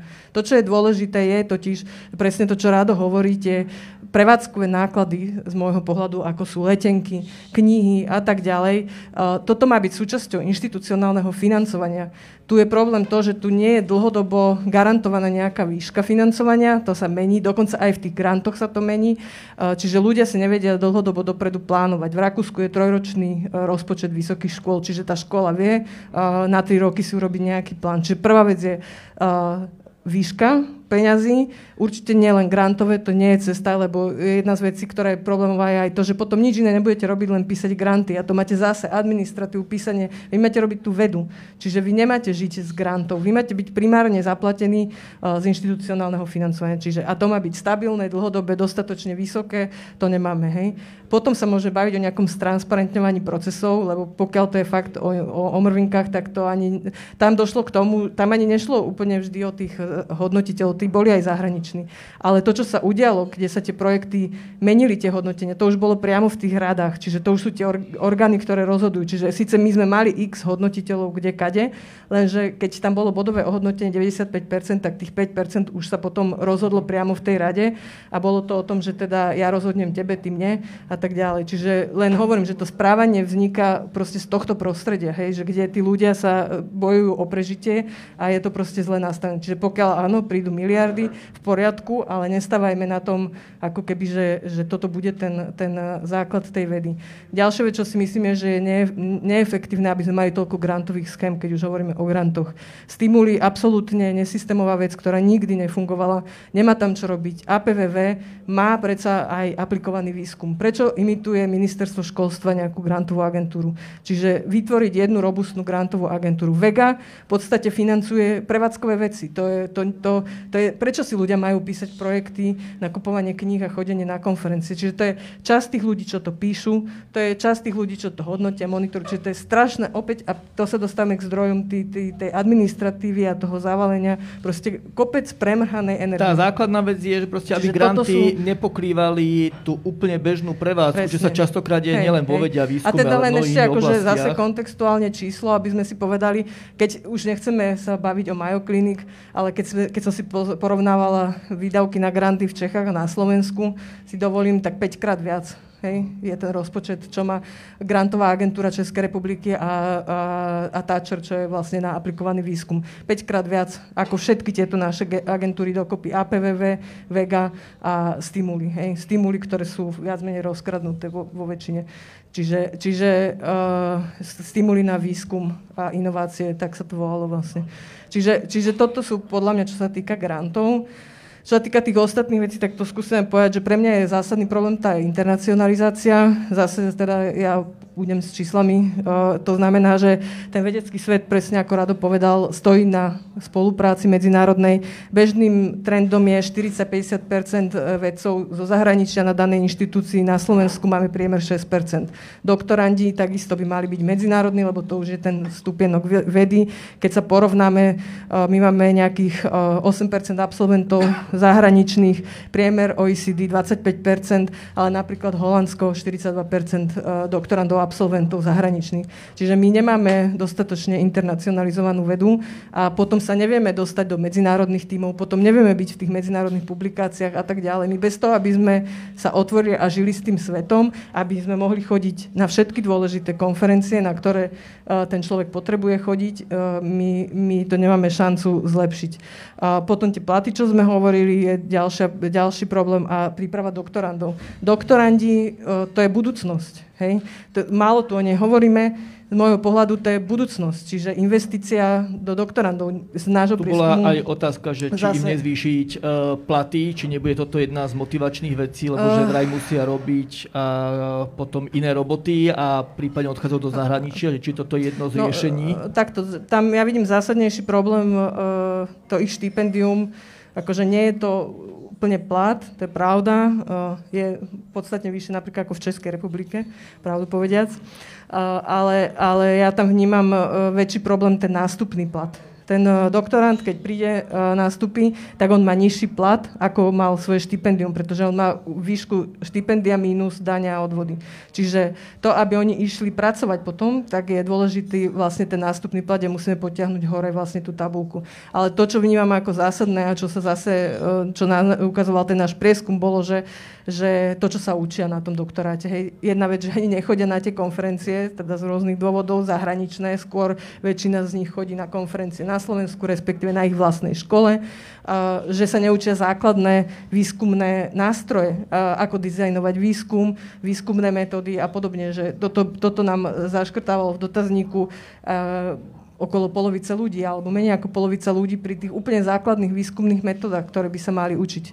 Nehovoriac o tom už teda, že doktorandi uh, klesli vlastne z nejakého počtu 10 tisíc na súčasných zhruba 6 tisíc, čiže nám za posledných 10 rokov brutálne sa znížil počet tých doktorandov a z nich uh, podľa nášho prieskumu zhruba len polovica plánuje potom sa zamestnať na vysokej škole, čiže uh, ani aj toto bude problém, hej, že, že ani tam nebudú. Čiže pre mňa je to, to jedna z tých kľúčových vecí je, že treba pracovať určite s doktorandmi, či už výskumne, ale aj prípravou na učenie na začiatku leta sa začalo hovoriť o, o peňazí z Fondu obnovy aj z nového programovacieho obdobia Európskej únie, že kam tie peniaze dať a objavovali sa veci, že poďme to čo najviac napríklad dať do vývoja uh, vodíka, vodíkový pohon. Uh, veľa sa rozprávalo možno o umelej inteligencii.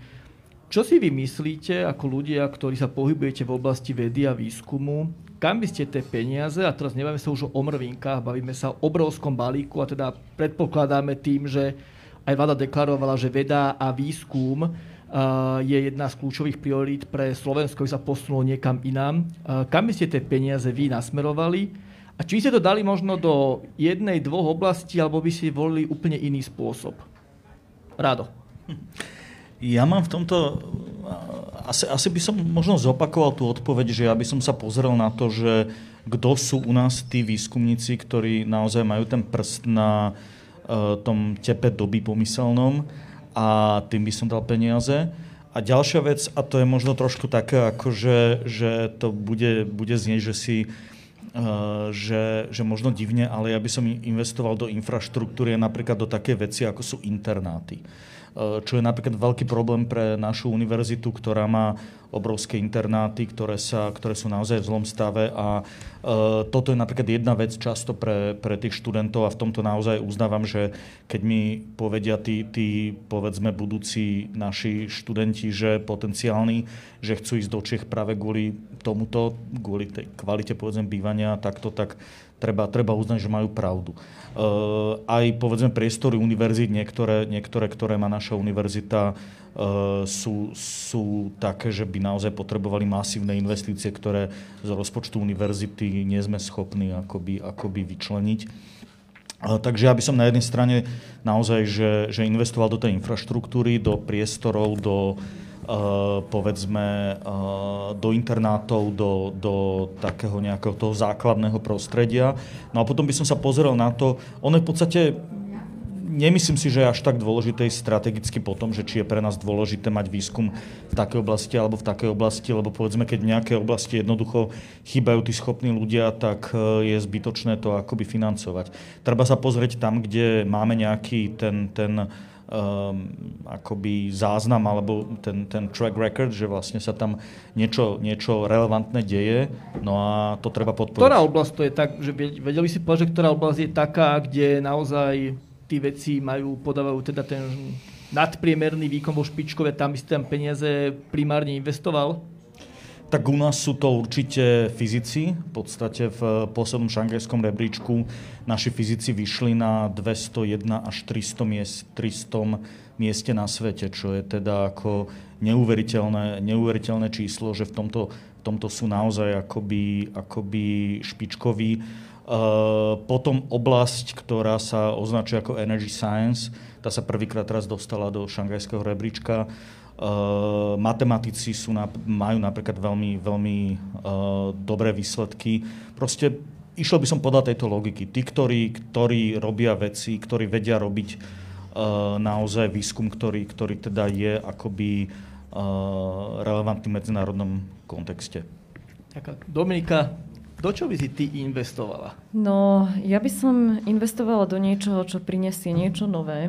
A to by bolo asi v takých troch oblastiach a to, že jednak tá internacionalizácia, čiže proste podporiť niečo, čo, čo má potenciál spolupráce so zahraničím to dokáže priniesť veľa Mám si to predstaviť tak, ako Rado hovorilo, že majú človeka do zahraničia, nemusí si brať sabatika, ale my, my platíme takýchto ľudí a pôsobia vo vedeckých inštitúciách, na vysokých školách a pripraviť celý takýto veľký program? Áno, že také nejaké proste, naozaj, že by tie, tie to financovanie stálo práve na tej existujúcej spolupráci. A zase ja si to tak všímam na Slovensku, že máme teda tie pravidlá, ale potom sa vytvárajú také akože pro forma tento bude na, s nami spolupracovať, ale vlastne nie, ale naozaj reálne, aby spolu, uh, spolupracovali.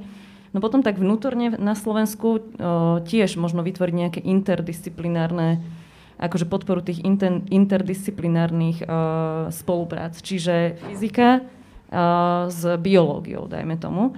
A toto zase prináša niečo nové, je to úplne možno, to zvyšuje šancu priniesť inovácie.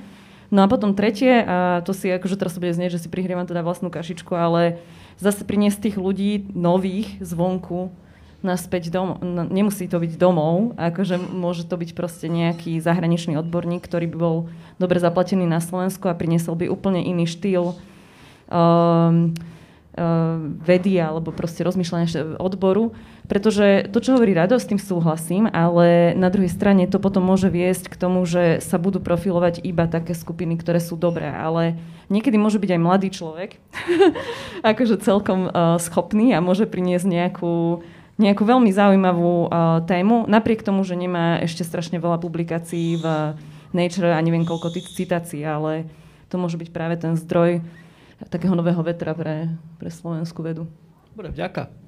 Renáta, tvoje odporúčanie, kam investovať nie odrobinky, miliardy? Dobre. Uh, vo vede a výskume. Hej. Uh, tak čiastočne to už niečo z toho bolo povedané, čo sa týka uh, hlavne tej internacionalizácie, lebo to považujem naozaj za kľúčové vo vede.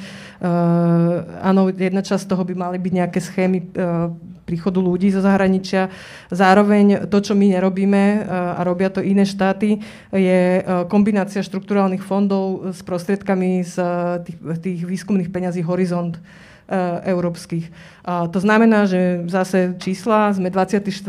z 28 krajín v čerpaní z horizontov a sú pred nami všetky krajiny V4, ale aj krajiny, ktoré sú podstatne menšie ako Slovinsko alebo Estonsko. Problémom už je aj to, že my si tie projekty ani len nepodávame, Hej, keď napríklad uh, Slovenci si podajú 557 projektov na tisíc uh, výskumníkov, my si podáme 134. Hej.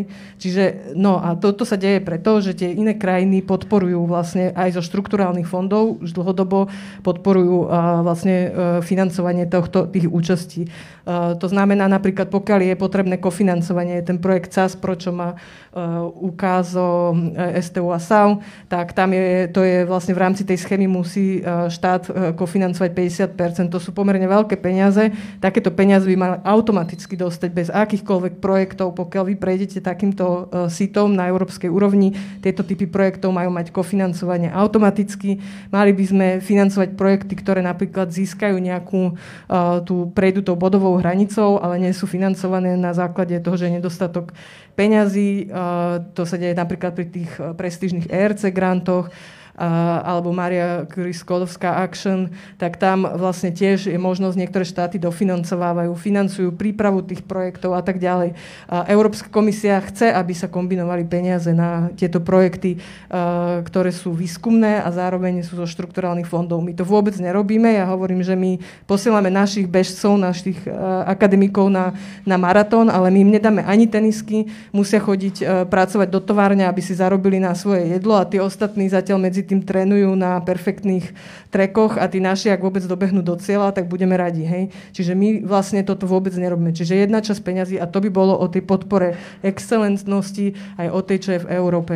Zapájať by sme sa mali hlavne do schém Widening Excellence, čo vyrobila Európska komisia pre vťahovanie štátov, ktoré sú menej výkonné vo vede, čo tiež vôbec nerobíme. V rámci týchto projektov sa buduje vlastne taká tá vedecká infraštruktúra na vysokých školách, aby sme vedeli robiť vedu, nadvezovanie, kontaktov a tak ďalej. Čiže v tomto sme tiež v podstate zaostávajúci. Čiže toto je pre mňa jedna veľká oblasť, ktorá sa na Slovensku nerieši. Potom je takéto investovanie keď sa budú podporovať projekty výskumné, mali by sa zásadne medzinárodnými týmami alebo obsahujúce ten príchod ľudí zo zahraničia, ale aj príchod uh, kvalitných manažerov vedy. My nemáme manažerov vedy, u nás sa podceňuje vôbec tá administrácia na vysokých školách, čiže toto potrebujeme budovať a toto je tiež jedna z oblastí, do ktorej by som ja investovala na vybudovanie presne tých projektových centier, cent pre, pre zahraničné oddelenia a podobne. Čiže uh, nabiť tým školám a výskumným inštitúciám zbrane. My musíme tie zbrane dať do rúk, čiže keď zaplatíme to vybudovanie tých kapacít do budúcna, aj tých výskumných, aj tých podporných, tej, uh, napríklad tých centier,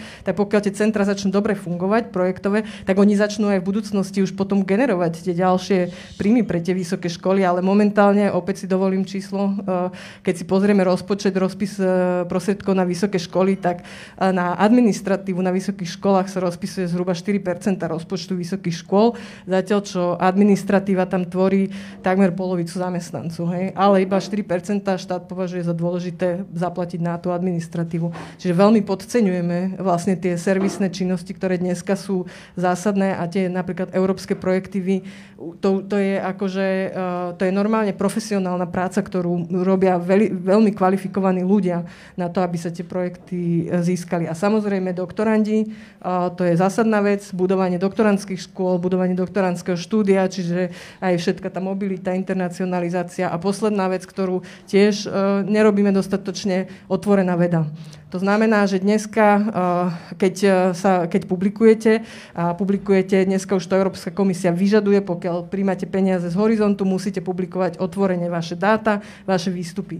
My zatiaľ v tomto nemáme ani register spustený, kde sa dajú publikovať a iné štáty robia dohody s tými, s tými ktorí publikujú články. Hej? Akože to je obrovský biznis. Ja raz, keď budem chcieť zarábať, tak asi pôjdem do tohto, lebo to je fakt, akože to, to sú najlepšie zarobené peniaze za absolútne absolútne žiadnu prácu, lebo peer reviewery vám to čítajú zadarmo, autory píšu zadarmo a vy potom e, vlastne sa platíte x tisíc za to, že budete mať článok open access.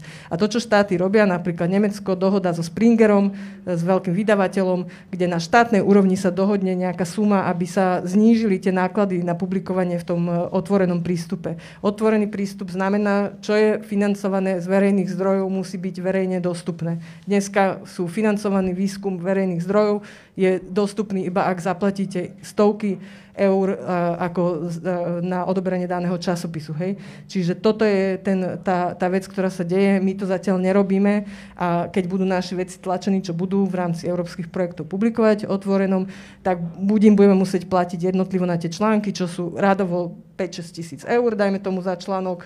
Budeme musieť na toto vyčlenovať peniaze. Ak neurobíme nejakú normálnejšiu stratégiu, optimálne by bola dobrá s viacerými štátmi, kde budeme spolu negociovať nejaké väčšie podmienky na publikovanie. A ešte si dovolím, že keď otvorete v otvorenom prístupe, keď máte publikáciu, tak váš článok podľa Springera je 4 krát častejšie stiahovaný a takmer viackrát, dvakrát citovaný. Čiže zase, uh, zase vám to dáva iný, inú, inú uh, uh, akože ste inak vnímaní v tom vedeckom svete, ste oveľa viac prítomní. Čiže to není len o tej jednej časti otvorenej vedy, ale ono to zvýhodňuje tých ľudí, ktorí publikujú týmto spôsobom, že majú väčší prístup. Čiže aj do tohto.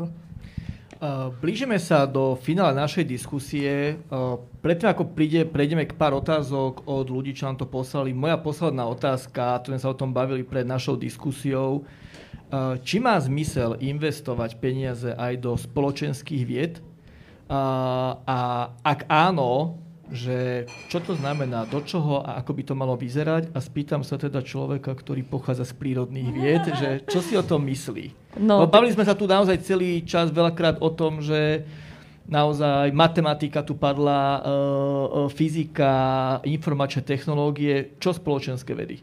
A určite áno, akože napriek tomu, že teda som z toho iného súdka, ale však spoločenské vedy uh, sú veľmi dôležitým meritkom proste našej spoločnosti, aj sa to tak uh, volá. Uh, patrí tam proste, ja neviem, právo, politológia, to sú všetko veľmi dôležité vedné disciplíny, pretože to určuje istým spôsobom aká naša spoločnosť je, môže byť a uh, vďaka takým disciplínám máme aj tieto nádherné čísla, ktoré sme, ktoré sme dneska počuli a je to presne také zrkadlo pre nás, že aha, takto sme na tom. Čiže určite áno, čo ja trošku vidím ako problém, ale neviem, nemám riešenie, je, že vlastne takéto spoločenské uh, vedy uh, súťažia s tými, s tými prírodnými vedami uh, v, v tom istom balíku, čo sa týka APVV.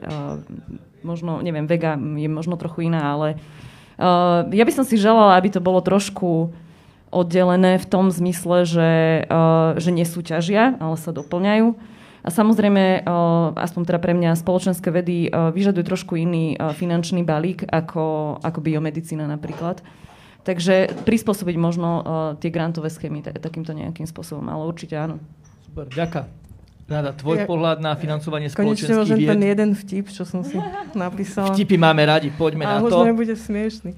No, uh, tak uh, keď som, uh, bol, nie, nie je to moja, moja myšlienka, ale keď uh, bola otázka, že prečo podporovať spoločenské vedy, tak uh, odpoveď bola, že, že to je z Británie, že, že um, prírodovedci vám povedia, ako oživiť dinosaura, ale spoločenský vedec vám povie, prečo by to nebol dobrý nápad.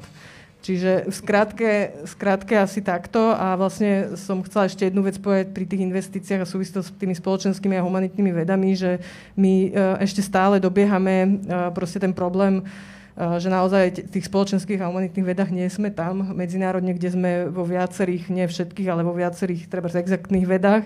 A, ja si myslím, že jedna z vecí, ktorú by sme mali robiť, aj to možno aj inšpirácia z Európskej komisie, uh, sú vlastne ten, ten, ten systém rozširovania excelentnosti, že aj v tej Európe sa vytvoril špeciálny fond pre nás, ktorý vieme, nevieme súťažiť vlastne s tým západom, lebo ináč fúr by išli všetky peniaze do Anglicka, do Francúzska, no do Anglicka už uvidíme, ale teda do Francúzska, do Nemecka tak.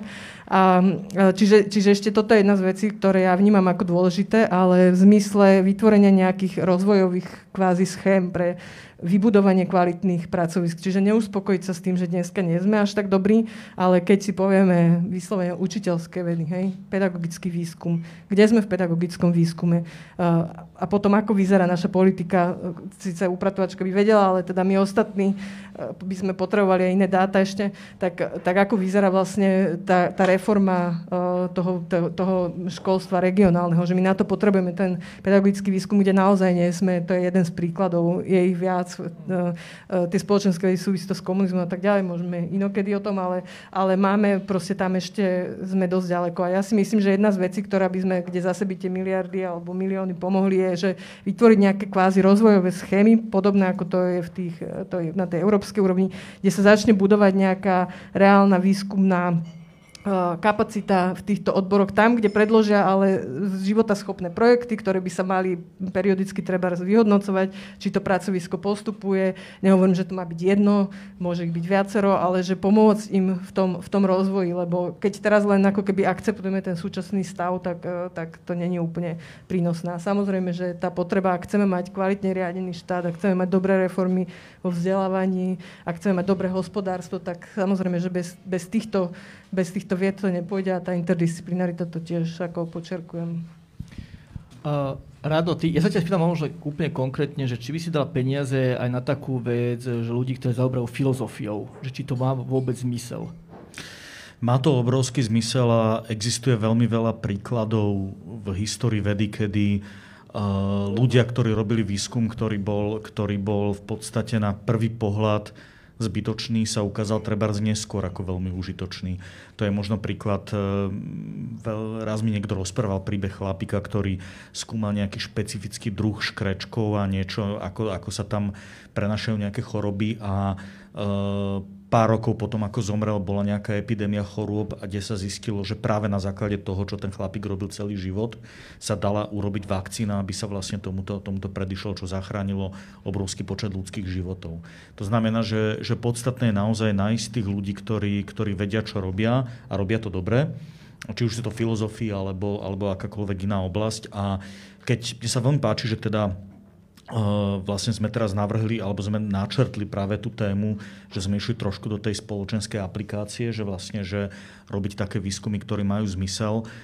Ja som napríklad raz spolupracoval na jednom projekte, kde sme robili, kde sme robili, kde sme sa venovali otázke dopadu drogovej legislatívy.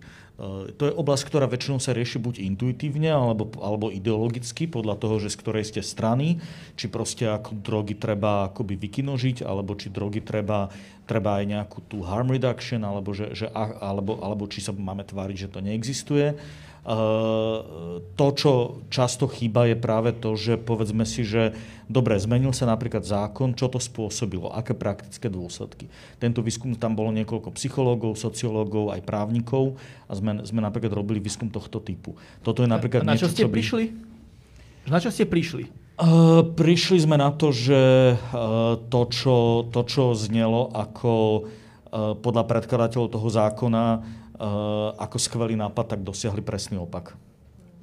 To znamená, že, že konkrétne, že sa, že sa v tom prípade stalo to, že, uh, že tým, že navrhli nejaké prísnejšie tresty, tak vlastne docielili to, že, uh, že vlastne akoby ľudí, ktorí predtým boli len konzumenti, z nich urobili dílerov. Takže to bolo, to bolo v podstate len teda taký, taký menší nežiaducí dôsledok. Ale to, čo je podľa mňa veľmi dôležité v tomto, je to príklad toho, že, že keď my sa napríklad naučíme rozmýšľať, my teraz myslím ako, ako spoločnosť, že sa naučíme rozmýšľať, že keď ideme urobiť nejaké rozhodnutie, či už je to napríklad v oblasti nejakého nového zákona, alebo v oblasti, povedzme, nejakého, nejaké pedagogické reformy, tak nespúšťajme to alebo nechoďme do toho bezhlavo, ale skúsme napríklad urobiť výskum, skúsme to najprv, máme nejaký nápad na skvelú pedagogickú reformu. Dobre, urobme to na nejakej testovacej škole, porovnajme ju s kontrolnou vzorkou a pozrieme sa na to, že či to reálne urobí to, čo chceme, aby to urobilo. A toto je taký nejaký akoby spôsob myslenia, ktorý by bolo dobré, keby sme si osvojili vo viacerých domenách a aby sa rozhodnutia, napríklad, ja neviem, či už sú to ohľadom rôznych, rôzne liečby, e, chorôb, alebo ohľadom, povedzme, rôznych zákonov a tak ďalej, aby sa to robilo na, naozaj na základe dô, dôkazov a nie intuitívne. Super, vďaka. Ja by som prešiel teda na pár otázok aspoň od e, divákov. Uh, tu je najviac lajkovaná otázka ohľadne PhD štúdia. Myslím, to sme vás odpovedali, že zvýšenie toho štipendia a potom nástupného platu asi má, má zmysel a za to ste sa teda postavili. Uh, od začiatku tu svieti jedna otázka a to je, že na Slovensku je príliš súťažné prostredie, otáznik. Však to je absurdné, väčšina publikácií je absolútne zbytočná. Nede práve naopak o nedostatok tlaku na kvalitu. Vy začiatku hovorili teda, že je tu tá súťaživá tu niekto, anonymne teda, neviem kto to je, hovorí, že tu práve nie je ten tlak na, na kvalitu. Tak čo si o tom myslíte, niekto, kto chce tomu vyjadriť? Uh, myslím, že trochu hovoríme o iné, inom typu, typu súťaživosti. Je taká zdravá, nezdravá súťaživosť a taká, že prajnosť možno, alebo neprajnosť. A Čiže to je jedna vec a určite, určite by bolo dobré mať istú formu o, súťaživého prostredia, ale toto, o ktorom my hovoríme, nie je, nie je tá forma. A áno, súhlasím, o, čo sa týka napríklad o, výstupov pri, o, pri niektorých grantových schémach, tak vzniká vyslovene tlak na to, že napríklad je tam podmienkou jedna publikácia ročne, tak to samozrejme vytvára tlak na, na nízkoimpaktové časopisy. Čiže ako keby opäť uh, tu chýba taká tá nejaká dôvera, o ktorej sme už uh, hovorili, že, že tie peniaze nebudú iba preflakané a že o 4 roky, 5 príde veľký článok do, z, do ja neviem, Nature Science a práve takéto publikácie vyžadujú oveľa, oveľa väčšiu prácu, dlhé roky, uh, spolupráca a tak ďalej. Čiže áno, už iba z princípu tých niektorých grantových schém vzniká tlak na uh, oveľa nižšie alebo uh, nie až také kvalitné publikácie. Tam ide o to, že tu je tlak na kvantitu, čiže na čiarky, čiže ľudia sa snažia čo najviac, aby publikovať, aby mali z toho čo najviac peňazí, aj vzhľadom na to, že teda od toho zásadne závisia. A, a tam je ako problém aj v tom, že napríklad my keď sme sa pýtali aj na to platové hodnotenie, tak u nás je pomerne aj tá, to, to odmeňovanie ľudí nie je dostatočne jasné dopredu, keď závisí od, od výstupov. Hej, že keď sme sa pýtali tých vedcov zahraničí, čo považujú za najviac motivujúce ako odmeňovanie, tak povedali, že to je nejaký stanovený plat, teda ten nadštandardný, ktorý, za ktorý sa očakávajú nejaké výstupy. Že proste sa nedieje to, že vy budete mať, váš plat sa bude hýbať podľa toho, či máte alebo nemáte karent. Hej, že ako to, to, nie je, to by nemala byť tá motivácia, čiže v tomto sú zlé tie motivácie nastavené. Uh, malo by byť uh, to, že, že od vás ako od vedca sa očakáva nejaká kvalita práce, tá sa prehodnocuje a keď ju nedávate, tak skrátka buď ste prepustení, alebo sa to nejako postupne rieši a keď sa nedostanete k tomu, čo máte v tej zmluve napísané, no tak to má nejaké dôsledky. Hej. Ale to skôr postavené takýmto spôsobom, e, než to, čo máme my, kde je to fakt potom už, už e, o tých čiarkach v konečnom dôsledku a o tom by nemalo byť to publikovanie, to by nemalo byť o, o, o tom naháňaní čiarok a o tom, že vlastne u nás uh, nie je úplne to financovanie nákladové, čiže, čiže naozaj tie školy a tí jednotlivci medzi sebou bojujú, pretože bojujú aj o tie, teda o tie omrvinky, to je súčasť toho. A to znamená, že vy, e, síce e, Dominika bude mať e, na budúci rok dva články, ale ja keď budem mať tri, tak ja zase, tak ona aj tak dostane menej peňazí, aj keď mala tento rok jeden a na budúci rok bude mať dva, tak by si mohla povedať, tak teraz si polepším, lenže pokiaľ ja ako jej konkurencia budem mať o jeden viac, tak ja z toho kolača zase dostanem viac, pretože ide o to, že ako sa správajú, je to trošku aj taká väzňová dilema, ako sa budú správať všetci ostatní na tom trhu. Hej? Čiže, čiže v tomto je to, uh, v niečom sú to, v um, ekonomii sa to volá, že perverse incentives, že vlastne vytvára to veľmi negatívne dopady na ten, na ten systém, že tá súťaž je nezdravá a takisto to hodnotenie nie je komplexné. Hej? Že to je dôležitá vec, že, že my nemôžeme hodnotiť kvalitu na základe proste nejakej publikácie. To by malo byť kvalitatívne, uh, ako keby po, v danom odbore relevantné veci by sa mali posudzovať, že nebude to také jednoduché. Čiže súťaž do nejakej miery áno, ale v nejakej miere už to vlastne, pokiaľ to zabraní spolupráci a tak ďalej, čo sa deje, tak, tak už je to potom uh, problém. Dobre, vďaka. Posledné dve otázky. Uh, jedna sa týka toho, že či by bolo správne investovať peniaze v rámci automotív, to znamená automobilového priemyslu, lebo to vlastne na, v rámci Slovenska viaže najviac, najviac pracovných miest. Bolo by to správne naliať peniaze do vecí, ktoré pomôžu rozvoju automobilového priemyslu a do jeho inovácií? To je možno náražka na ten vodíkový pohon. Neviem, kto z vás by sa chcel otázky ujať. Či sa tie peniaze dali? Naozaj na automotív zamestnáva najviac ľudí na Slovensku? Uh, ja si čítam tú otázku, už, už zmizla. Uh, povedzme si, že áno, že, podstat, že je to dosť veľa pracovníc. Aj keď bereme subdodávateľov a tak ďalej, tak určite to je veľmi významná, významný segment zamestnanosti. Mhm. A otázka je možno, že či bude aj o 5 rokov. Takže ako uh, momentálne áno, ale napríklad ja by som, keď tak sa pozrel na to, že uh, to bolo to, čo som spomínal, že nám práve, práve tento rok veľmi vystrelila tá kategória ľudí, ktorí, ktorí vlastne skúmajú akoby nové energetické zdroje, to je podľa mňa napríklad veľmi, veľmi atraktívna oblasť, ktorú by som určite podporil. Uh, a v podstate mm, akékoľvek inovácie. Takže ako, ak sú to inovácie v segmente automotív, tak to je, to je samozrejme len dobré. Ja si pamätám teda z dát profesie, keď sme boli na ich prezentácii, že sektor, v ktorom bol najväčší medziročný pokles uh, pozícií, bol automotív. Uh-huh. Ak to bolo v rádoch, v desiatkách percentuálnych bodov, ak si to dobre pamätám. Takže akože dobre, ešte a teda Detroit, aby sme nezabudli. Tak, takže z môjho pohľadu naozaj, ako, a ešte ide aj o to, že aký typ uh, podpory, mm. hej, že pokiaľ budeme udržiavať montážne haly, tak, tak to je úplná cesta do pekla. Ak sa začneme baviť o tom, že budeme riešiť aj e, iné veci s pridanou hodnotou, napríklad aj dizajn, čo sú humanitné vedy, alebo proste iný typ, eh, nový typ pohon, nejaký proste výskum a tak ďalej, tak, eh, tak sa bavíme o niečom inom. Ale, ale ten súčasný, to, čo tu máme dnes, je podľa mňa pre Slovensko naozaj akože časovaná bomba. No a hovorím, že Detroit nám môže byť k tomuto výstrahou.